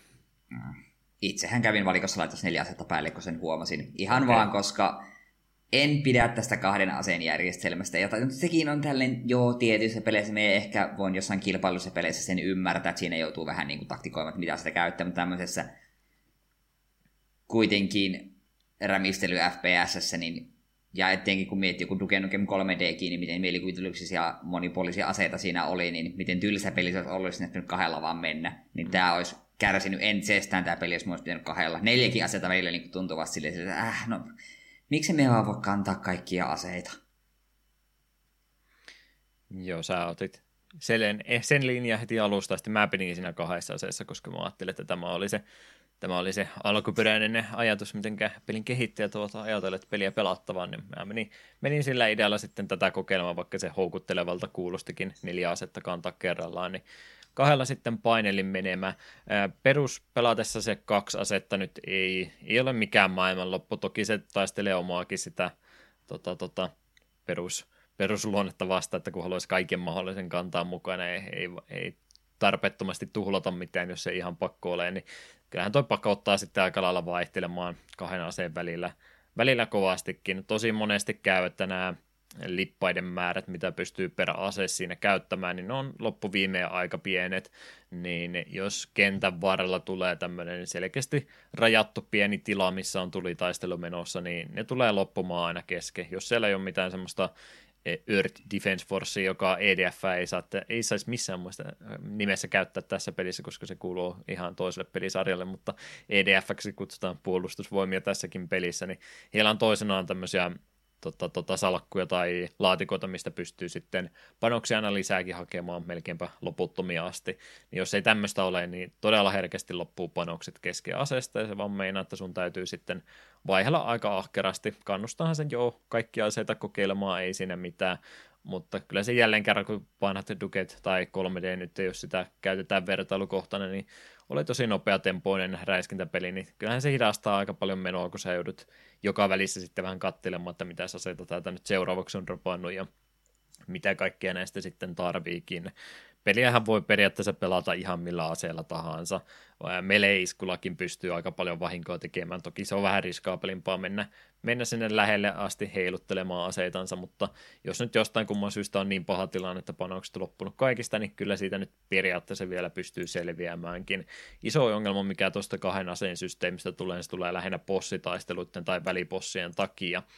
Että jos ympäristöstä jostain kumman syystä rupeaa raketinheittimiä löytymään yhtäkkiä useampia, niin se on semmoinen aika vahva vihje jo siihen suuntaan, että sieltä on nyt jotain vähän isompaa tulossa, missä sitten haulikosta ei välttämättä enää apua olekaan, niin kannattaa pitää sitä silmällä ja ottaa jo hyvissä ajoin näitä sitten mukaan, koska siellä tulee oikeasti semmoisia tilanteita, että tulee joku välipossi, jota ei pysty vahingoittamaan kuin pelkällä räjähteellä vaan, niin se on sitten pakko niitä siinä hyödyntäänkin. Kyllä se peli sitten tarjoaa sen mahdollisuuden, että siellä jotain kautta myöskin niitä välittömästä läheisyydestä saakin, ettei se jätä semmoiseen tilanteeseen, että sä jäät jumiin. Sen takia vain, kun niitä aseita missään ei ole, mutta kannattaa vähän silmällä pitää sitä, että mitä aseita käyttää. Välillä voi tehdä vääriäkin valintoja nimittäin. Mutta on se semmoista pallottelua se kahden aseen välillä hyppiminen, ja varsinkin sitten, kun siellä on se sun suosikkiaseet, muutama, mitä sä haluaisit käyttää, mutta kun niihin ei panoksiakaan vaan, niin se on semmoista jatkuvaa managerointia näiden kahden asian välillä, kun yrität miettiä, että mitkä ne tällä hetkellä voisikaan parhaat valinnat olla. Niitä ei toki etukäteen voi tietää, mitä seuraavaksi tarvitaan. Jep, ja tämä peli vähän sitten kärsii siitä, että kun jos voisi tosiaan kantaa kaikkia aseita ja mennä olisi vähän silleen vapaampaa, niin tässä olisi semmoista hauskaa samanlaista meininkiä, mitä vaikkapa uusissa Doomeissa. Se jotenkin tuntuu, että tämä pelimekaniikat sotii vähän sitä vastaan, että minkälainen peli Dukeen pitäisi olla. Joo, se on varmaan se isoin asia, mille pelille, tai minkä takia peli niin paljon sitä kritiikkiä onkin matkan varrella saanut puoleensa, että jos ajatteleekin, mitenkä paljon räiskintäpelit on muuttunut 1997 ja 2011 vuoden välillä, ja on ne muuttunut sen jälkeenkin, ei se kehitys loppunut siihen pelkästään, mutta tuosta pelistä kyllä paistaa selvästikin se läpi, että ne ei oikein itsekään ole enää ollut varmoja, että minkälainen peli tästä pitäisi tulla. Siellä on niitä semmoisia avoimempia kohtia, mitkä tuntuu vähän semmoiselta Gears of War-tyyppiseltä kulman takana muurin alla ja nosta päätäsi. Silloin tällöin kohtauksia välillä yrittää olla sitä vanhaa nopeatempoisempaa räiskintää, mutta ehkä toi kahden aseen systeemi ja muu, niin pikkasen sitäkin hidastaa, niin se ei oikein sitäkään parhaimmillaan ole. Välillä yritetään niitä semmoisia elokuvamaisia turrettikohtauksia laittaa, että katsoppa sen turretin kanssa tuohon kohtaan minuutin ajan ja roiski niitä possuja sitten sillä sinun konekiväärillesi alas, ja kaikkia tämmöistä sekoitusta tuntuu niin hirveästi tuossa oleva, ja mikään niistä ei tunnu kovinkaan hyvin toteutetulta sitten kumminkaan. Tai tyylilajiakin niin montaa on kaupunkimaastoon välillä mennään jotain alienityyppistä ihan villiosastoon, ja sitten taas mennään teollisuusalueita ja kaikkea muuta, että niin vähän tuntuu niin kuin kaikista yrittävän jotain ottaa, mutta ei sitten mistä oikein kunnolla kumminkaan. Puhuttiin tuossa tai mainitsin tuossa, että pomotaisteluita ja tämmöisiäkin siihen on laitettu, ja että muutenkin kenttäpohjaisesta pelistähän tässä on kyse, että yleensä on jaoteltu tuo peli etenemä sillä, että kentiksi jaettu lataustaukojen takia toki, jotka kuuleman mukaan alkuperäisessä julkaisussa oli karmivan pitkiäkin, sitä nyt ongelmaa toki onneksi enää ei peisellä pelatessa ole, mutta aika pieneksi kenttäkokonaisuuksiksi oli kyllä mielestäni jaoteltu. Välillä tuntui, että ei mennyt montakaan minuuttia, kun tuli lataustauko kenttien välillä, että aina pieneksi oli lohkottu kyllä. Sepä. Mutta yleensä oli tällainen kolmeen osaan lohkottu isompi kokonaisuus, josta sitten aina loppupäässä tuli sitten sen alueen pomotaistelukin vastaan. Oliko ne itse pomotappelut kuinka miellyttäviä kokemuksia? Aika mällisiähän ne oli, että ammu niitä raketin heittimellä, kunnes loppuu ammuksi, sekä hakemassa vähän lisää raketin heittimeen ammuksia. Ne oli vähän silleen yksitoikkoisia. En oikein pidänyt tästä ideasta, että lähinnä räjähteet toimivat bosseihin. Se tuntui jotenkin keinotekoiselta. Ne rajoittaa aika paljon sitä, että minkälaisia niistä bossista voikaan tehdä, kun ne käytännössä samalla strategialla joka kerta kaatuu kiinni. Mm.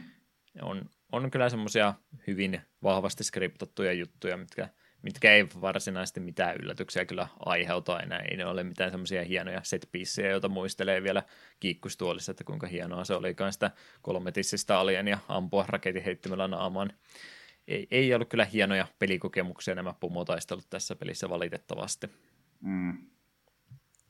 Kovasti ne tykkää ajoneuvola-ajoakin tähän peliin laittaa mukaan. Oliko kiva pistää menemään tämmöisellä RC-autolla kautta isommalla dynepakilla sitten siitä? Olin tietoinen, että tässä tällaisia kohtauksia on. Toivon, että niitä ei olisi niin paljon. Mm. Olihan se ajaminen vähän nihkeää. Joo, mä en tiedä, että ne kumminkin oli tietoisia, että tämmöistä on aika paljon tulossakin ajelukohtauksia, mutta kontrollit oli kyllä sitten aika karut niissä. Joo, se oli hankalaa se ohjastaminen ja ensimmäinen ajelukohtaus tuntuu jotenkin kuolettavan pitkältä. Se ei tuntunut loppuvan ollenkaan. Joo, vielä tuplakerroin käyttää vanhaa maastoa hyväksensä, että sitten täytyy vielä samaa mennä takaisinpäin toiseen kertaan, mutta kävelen sitten vuorostaan, niin vähän siinäkin kohtaa semmoinen kierrätys paistaa kyllä läpi.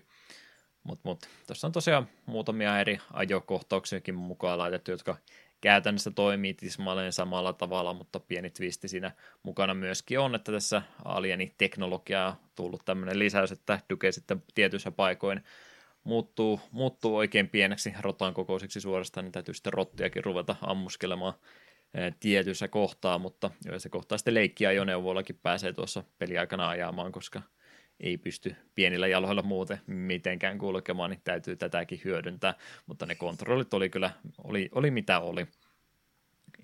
Ei oikein mennyt kääntyä niin kuin haluaisit, ei tästä mitään hyvää ajopeliä tällä moottorilla kyllä saisi aikaiseksi. No onneksi ne vaatimukset, mitä niissä ajelukohtauksissa oli, niin nyt lähinnä riitti, että aja pisteestä A paikkaan B ja muutaman kuilun yli, jos pääset vähän turboraketteja hyödyntämään, niin se toki auttaa, mutta muutenpa semmoisia aika turhia kohtauksia nämä on ajellut tässä pelin varrella muutenkin oli. Auto-armiassa sitten, kun oli niitä kauko-ohjattavassa muodossa, piti ajattaa sillä samalla kontrollilla, ja sä niin kun katot sieltä seinän takaa tai lasiseinän läpi sitä perspektiiviä, yrität saada sitä ajettua, niin yllättävän kauan minullakin meni siinä taistellessa, että pääsee oikeasti ohjastamaan esteradan läpi, kun kontrollit on jo mitä on, ja sitten vielä näkövinkkelikin on vähän omituinen. Ei. En näe mitään syytä, että miksi näin tehtiin. Tuon mainitsin siinä kohtaa, kun se suoraan siihen liittyy tuo, että Duke tosiaan pieneksi versioksi itsestään paikoitellen muuttuu tietyn esteen läpi vahingossa tai tarkoituksella siihen osuessaan, niin toiko tämä lisäsisältöä sun mielestä tähän pelaamiseen nämä kohtaukset, kun piti tämmöisestä mini-perspektiivistä peliä pelata? Tuntui vaan siltä, että ei, nyt kaikki on taas hitaampaa, koska olen pienempää, ja nyt kohta minun pitää taas jostain huonekaluja pitkin kiipeillä painamaan nappia, ja että jos tämän pelin on pakko olla olemassa, niin eikö tämä voisi koko ajan olla vaan räiskintää? Kyllä ensinnäkin sitä räiskintää oli, mutta sitten tosiaan ammuttiin rottuja, että oli se nyt näitä alienejakin paikoitellen pieneksi kutistuneena, että sitäkin nyt sentään, mutta yleensä se oli merkki siitä, kun sä muutut tämmöiseksi pienemmäksi versioksi testää, että nyt on tulossa maan mainiota tasoloikkakohtauksia se seuraavaksi, että hypitään sitten tomaattipurkilta toiselle tai mitä tahansa muuta, niin se oli yleensä merkki siitä, että siellä on sitten platformingia seuraavaksi tulossa, ja ei ne tämmöisissä peleissä, onko kukaan ikinä pelannut räiskintäpeliä ja todennut, että olipa siinä hyvä tasohyppelykohtaus? Tuskin. En usko, että kukaan ikinä tämmöistä lausetta suustansa päästänyt. No, vähän yritti jotain muutakin, mutta eipä nyt varsinaisesti pelimekaniikkoja muuta mihinkään, vaikka välillä ollaankin tämmöisenä pikkuhahmona liikuskelemassa samoja ympäristöjä läpi. No se, kun sanon, että otetaan vähän vaikutteita kaikesta muustakin, niin kuinkahan paljon tämä on Doom 3:sta ottanut vaikutteita, koska pimeitäkin kohtia pelistä löytyy kovastikin. Jännittikö kovasti? Pelottiko kovasti pimeässä kulkea Duken kanssa? No ei kyllä. Oliko jotain apuneuvoja, millä pystyit näistä kohtauksista selviämään? No totta kai Dukella oli laseissaan hieno Duke Vision, mikä on mahdollisesti pimeässä näkemisen. Se... Joo, kyllähän se auttoi. Tosin välillä oli vähän semmoisia kohtauksia, että oli silleen siinä ja siinä, että onko tämä pimeä vai ei, niin oikein tiennyt, että onko parempi mennä ilman vai ei. Ja sitten taas toisaalta, kun se pimeät kohdat teki niin näkyväksi, se taas teki sitten sen, että tuntui, että miksi sä edes on näitä pimeitä kohtia, koska tämä Duke Vision tekee niitä käynnössä turhiksi. Sepä just, että miksi ne on tätä lähtenyt koko pelin tuomaan mukaan, kun se ei tuo jälleen kerran yhtään mitään pelille lisää, että oho, nyt meni valot pois, laita Duke Visionin päälle, niin nyt se... Nyt on kaikki niin kuin äskenkin oli, paitsi että värejä et toki näe, mutta yhtä kirkasta se on kuin äskenkin, niin jälleen kerran ne on jossain kohtaa käyttänyt, että nämä valoefektit ja tämmöistä on tosi hienoa, niin pakko meidänkin on jotain tämmöistä tehdä, ja sitten se ei loppupeleissä yhtään mitään sille pelille kumminkaan tuo. Peli ei muuttuisi siitä yhtään miksikään, vaikka tuommoisia kohtauksia ei olisi pelin laitettukaan, ei huonommaksi, mutta ei kyllä kieltämättä paremmaksikaan, että se nyt ei pelkästään vaan riitä, että laitetaan pimeän näkölasit, että se peli niin kuin jotenkin siitä hienommaksi muuttuisi. Tarpeeton lisäys mielestäni. No, mitäs kaikkea muuta pelin ympäriltä pystyy vielä keskustelemaan? Vaikeustasovaihtoehtojahan meillä tässä 3 kappalein olisi aluksi tarjolla ja sitten vielä 4 ja vaikeinkin avautuu ensimmäisen pelikerran jälkeen. En tiedä, pitääkö se vaikeimmalla pelata läpi, että se aukeaa vai riittääkö mikä tahansa, mutta 4 vaikeustaso siellä myöskin sitten avattavissa tarvittaessa on.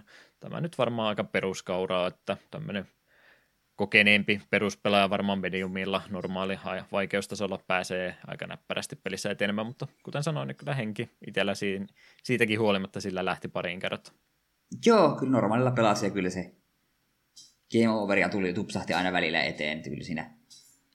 Vähän varovainen sai olla, että jos viholliset pääsi liian iholle ja etenkin sitten jos bossit pääsi liian paljon suoraan sinua kohti ampumaan, niin henki kyllä lähti aika herkästi. Joo, mitä nopeampia vihollisia on, niin huomaa kyllä varsinkin näitä lenteleviä olentoja, niin ne monesti pääset semmoista kulmauksista ja nurkista ampumaan, että sä et pääse sitten hetkeksikään rauhaan niistä, niin monesti kävi sillä, että ei tosiaan ikinä päässyt siitä vaara-helttitilanteesta koskaan pois, koska vihollisetkin jahtasivat sua sen verran ahkerasti. Jotkut nämä kohti juoksevat possutkin oli semmoisia, että vaikka sä minkälaisia kikkakolmosia yritit tehdä, niin niillä se heidän hyökkäyksensä tuo vahinkoboksi taisi olla sen verran iso, että se teki vahinkoa melkein mihinkä tahansa, vaikka kuinka yritit alta pois hypätäkin. Niin, sepä. Että kyllä tuossa vähän varovainenkin saa olla, että ei ihan nyt haulikot laulaa ja voi vaan W-pohjassa eteenpäin mennä ja toivoa parasta, että välillä joutuu vähän asioita mietiskelemäänkin. Puzzle-ratkontaa ja muutakinhan tässä periaatteessa on, mutta ei nyt loppuviimein mitään semmoista isompaa sanoisi, että ei tässä mitään kunnon puzzleilukohtauksia minun mielestäni ainakaan koskaan tullut. Välillä oli jotain, että pyörittele jotain alienihahmoa oven kohdalla, että se ovi aukeaa. Se oli niin kuin oikeastaan syvällisintä pulmanratkontaa, mitä tässä pelissä pääsi harrastamaan. Joo, kannat tynnyreitä oikeaan paikkaan, niin sitten sulla on vähän niin kuin toimii vipuvartena.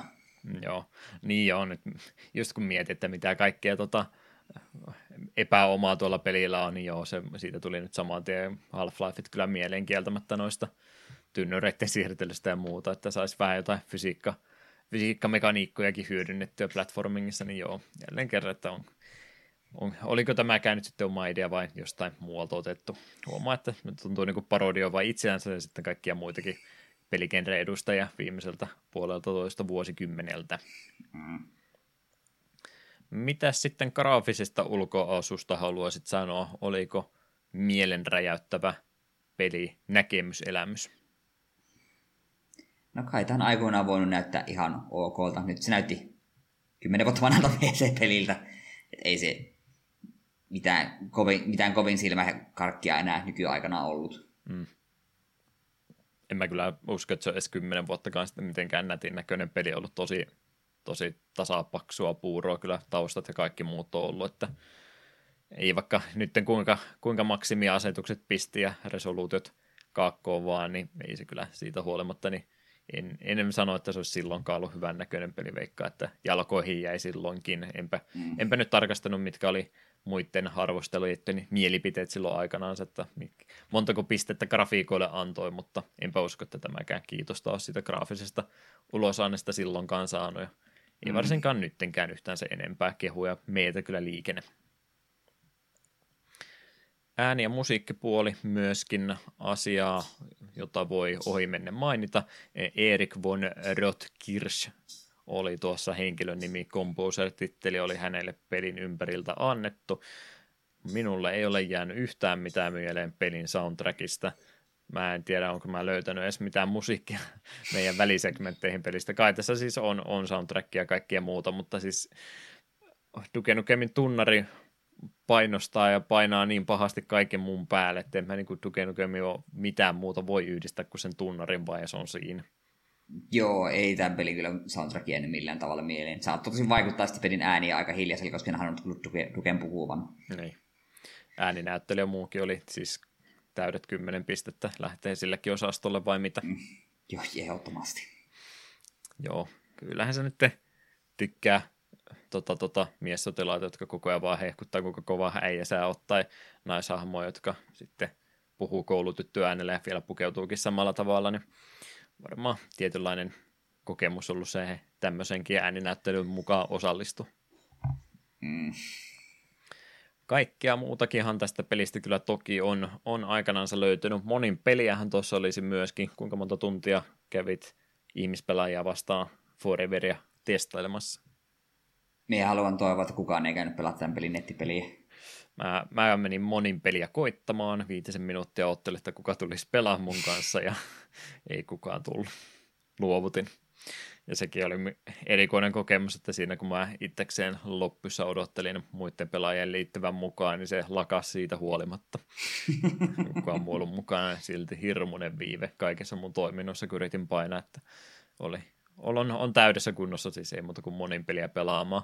Ihan tämmöistä perusräiskintämeininkiä, sillä taitaa peruspelimuodot olla, ja tietysti Duke Nukemin teemainen hyvä Capture the Flag-klooni, eli Capture the Babe-rooli, missä toista näistä tytöistä, jota tässä Duken ympärillä peli aikana kovasti pyörii, niin pitää kantaa sitten kohti omaa peissiä, ja välillä ne tytöt siinä sitten rupeaa vähän liikaa potkia ja muuta, niin niitä täytyy sitten läpsäyttää, että ne rauhoittuisi. Ai jumalauta. Mitä luulet, että jos tämä peli julkaisi nyt, niin minkälainen olisi vastaanotto? Joo, pidä tuo ajatus mielessä, palataan ihan kohta. Muuta sisältöä, mitä pelin lisäksi on laitettu kampanjan päälle, niin toi Hail to the Icons Parody Pack julkaistiin DLC-nä. Lisää nettipelisisältöä on oikeastaan tullut, lisää hattua ja jotain muuta teepaitaa ja monipelikarttoja toki myöskin, mutta niistäkin on joutunut sitten lisää maksamaan. Ja sitten kampanjan lisäsisältönäkin on julkaistu tämmöinen Doctor Who Cloned Me -niminen yksin pelikampanja, jossa sitten tuo Dr. Proton, joka aiemmista osista tuttu on, niin hänen ympärillensä sitten tämmöinen oma lyhkäisempi kampanja vielä julkaistiin jälkeenpäin, mutta enpä katsonut, oliko sitä tässä pelin mukana, ja vaikka olisikin, niin tuskinpa tulee sitäkään pelattua. Mm. Mitä miettii nyt sitten metakritiikkiä ja kaikkien muuta näkövinkkeliä tälle pelille, niin olihan se vastaanotto aika karu silloin, kun tämä peli julkaistiin, että ihan nollia ja F-jäkin näin matkan varrella leijuvan, että sai kyllä ihan täyslaidallisen sitten puolensa. Kyllä siellä oli niitä semmoisia kädenlämpöisiäkin reaktioita ja muuta joukossa, että monen kirja vaan, mutta eipä kukaan tälle mitään hyviä pisteitä ole mielestäni koskaan antanut ihan ymmärrettävistä syistäkin, mutta kyllähän tämä näin oli kumminkin ihan yhteiskuntana, niin annoimme kyllä aika kylmää kyytiä tälle Foreverille sitten, kun tämä julkaistiin, ja mielestäni kyllä ainakin osittain ansaitustikin, mutta ehkä tuossa suosittelupuolessa vielä siihen kohta paremmin tarttuaksemme. Oli mikä oli, niin aika aika huonot arvosanat silloin aikanaan. Se sai ihan myyntiluvutkin oli aika pienet alun perin, mutta kyllä siellä tuli sitten loppupäässä raportaasia, että kyllä se ilmeisesti omat kehityskulunsa sitten kattoi. Se, että kattoiko se ne kehityskulut, mitä tuli 3D Realmsin jälkeen vai sen kaiken 15 vuoden ajalta, niin mä oletan, että tuolla tarkoitettiin ihan loppukehitysvaihetta, että siinä mielessä oli kannattavaa, mutta ehkä kaiken tämän odotuksen jäljiltä ja kuinka paljon sieltä sitten on jäänyt niille alkuperäisille työntekijöille palkkoja ja palkkiota maksamatta, niin en mä tiedä, että onko tämä nyt ikinä kaikkia kehityskuluja takaisin maksanut, mutta ei ne nyt ilmeisesti ihan mahdottomia menettänytkään tämän pelin julkaisusta, että tarpeeksi myi kumminkin, että sillä ainakin omat tehtiin takaisin. Mutta sitten varmaan tuohon suosittelupuoleen ja muuhun olisi aika siirtyä. Toi ei tuo vähän tollain möksis fiiliksellä ollut tämän koko keskustelun ajan, niin en mä tiedä, mitä sieltä suusta nyt tulee, kun mä kysyn, että aikookohan tätä muille suositella. No enhän minä tätä voi suositella, en millään tasolla. Kuten minä sanoin, mulle itselle tuo pelin huumori oli se isoin kompastuskivi, ja Duke on vaan äärimmäisen epämiellyttävä hahmo, niin kuin tässä juurikin sen takia, kun se ei vedetty niin överiksi. Mutta ei tämä nollan peli ole.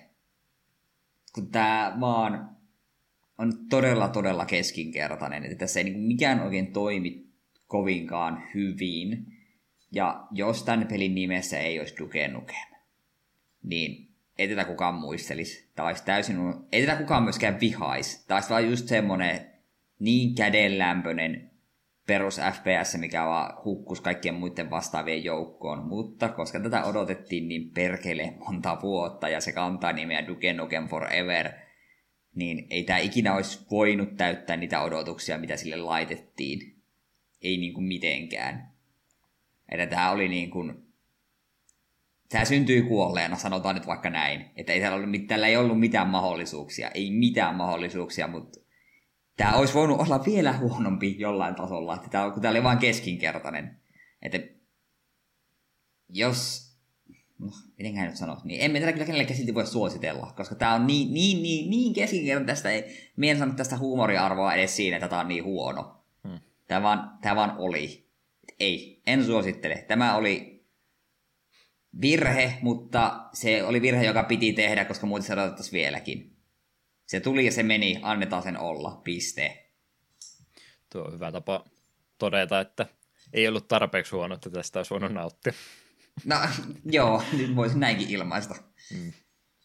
Mä nyt pykälän lempeämpi olin peliä kohtaan, että itsellä oli paikoitellen ihan viihdyinkin sen kanssa, mutta kun on niin paljon parempiakin vaihtoehtoja nyt tänä päivänä olemassa, mitä pelata, niin ne Duke Nukemin one-lineritkin, niin ei nekään nyt peliä loppuun asti, kun kumminkaan tule kantamaan, niin ei tästä nyt semmoista hyvää fiilistäkään pelaamisesta kyllä jäänyt, että se, että peliä tälläkin hetkellä vielä 20 hintaan myydään, niin älkää missään tapauksessa herra isä, niin älkää 20 tästä pelistä vaikina maksako, että kyllä se nyt alennuskorista sillä vitosella voi juuri itsellensä argumentoida, että voisi lähteä peliä kokeilemaan, ja onpa semmoinen tapaus ainakin, että tuli pahan koettua nyt ainakin, mutta ei tule kyllä peliä sen enempää lämpöisesti muisteltua.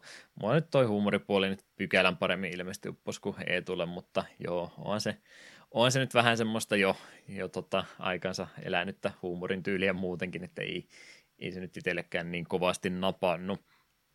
Siitä oikeastaan takaisin siihen kysymykseen palatakseni, että 2011kin, mitä nyt Dukea mietti, niin oli jo vähän tämmöinen vanhentunut vanhan ajan sankari, mitä nyt välttämättä enää niin hirveästi semmoisia pelejä enää haluttu, tai ehkä olemmeko yhteiskuntana menneet huonompaan vai parempaan suuntaan. Tämä nyt on taas ihan oma keskustelunsa sitten, mihinkä mä en halua kiinni välttämättä ottaakaan, mutta Doom tuli, niin Doom onnistui kehittämään itsensä uudestaan. Loppuviime aika pienillä teoilla, ettei ne nyt niin hirveästi itseänsä lähtenyt tekemään, mutta pelisarja, mitä ajattelin, että tekeekö sillä enää mitään, niin herrajasta sehän tuli ja se veti ihan 10 suorituksen vielä, että pystyi itsensä uudelleen luomaan entistä ehompana, niin hienot Doom-pelit sieltä tuli sitten julkaistu ulos, niin onko Duke Nukemilla saumaa tuommoiseen tekoon enää? Pystyykö Dukesta tuommoista tekemään ja jos, niin miten? Mä mietin tätä kysymystä jo aikaisemminkin ja mä en vaan keksinyt siihen vastausta. minun mielestä Duke Nukem on aikansa tuote, joka nykyyhteiskunnassa, jos julkaistaisi uusi Duke Nukem, niin se ei pystyisi säilyttämään tätä sille ominaista tyyliään ilman, että se pahoittaisi aivan helvetin monen ihmisen mielen. Mm. Ja sen verran otan asian kantaa, että nykymaailmassa ehkä vähän turhan herkästi asioista pahoitetaan mielessä, mutta toisaalta taas ihan kaikkea ei tarvitsisi ääneen sanoa. Mm. Se Duke Nukemin tyyli on ehkä vähän semmoinen, että sitä ei välttämättä tarvitsisi valtamediassa niin kuin ääneen tuollaista huumoria heitellä suljettujen ovien takana, mikä siinä. Niin se joutuisi uudelleen brändäämään itse asiassa tosi paljon, ja sitten se ei enää olisi Duke Nukem, niin se on hankala. Niin sanoisi, Duke Nukemin aika on ohi. Se ei pysty enää tulemaan takaisin.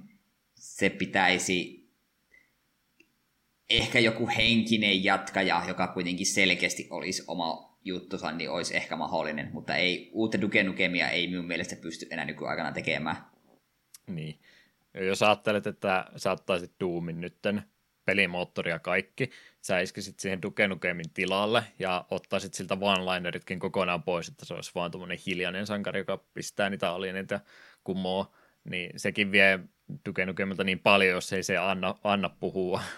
Mutta sitten taas kun miettii, mitä kaikkea sieltä suusta ulos tuleekaan, niin onko se semmoista, mitä nyt hirveästi enää tänä päivänä halutaan, kukaan julkaisija haluaa semmoista ylipäätänsä pistäkään, että se on sitten joku pienemmän budjetin peli varmaankin kyseessä, jos semmoista edes lähtisi tekemään.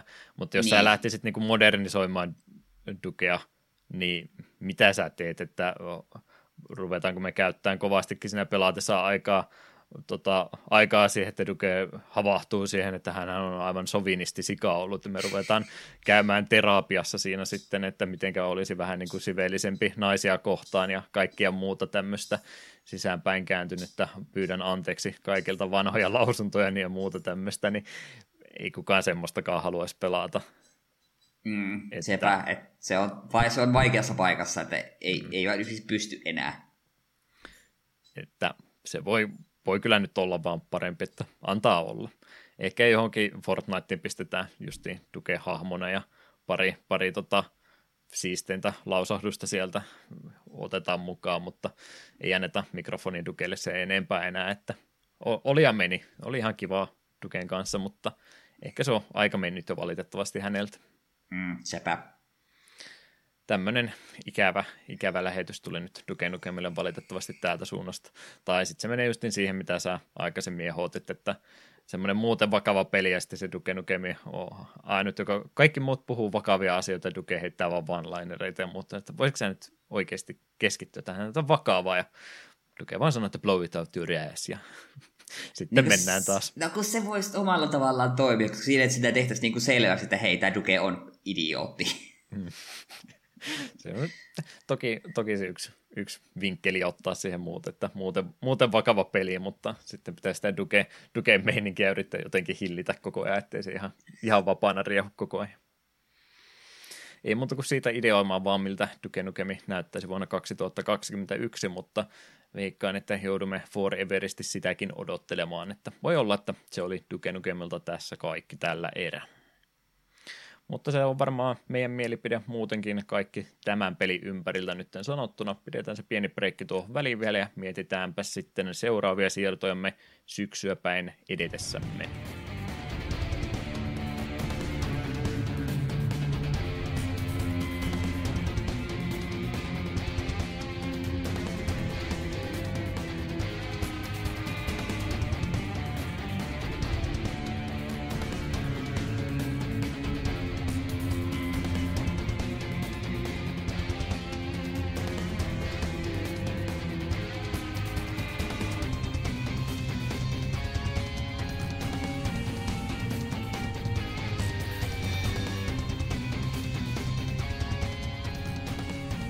Loppuhöpinät ja muut olisi meillä vielä jakson päätteeksi läpikäytävänä. Mitä siellä syyskuun pelivalintoja 2 kappaletta olisi?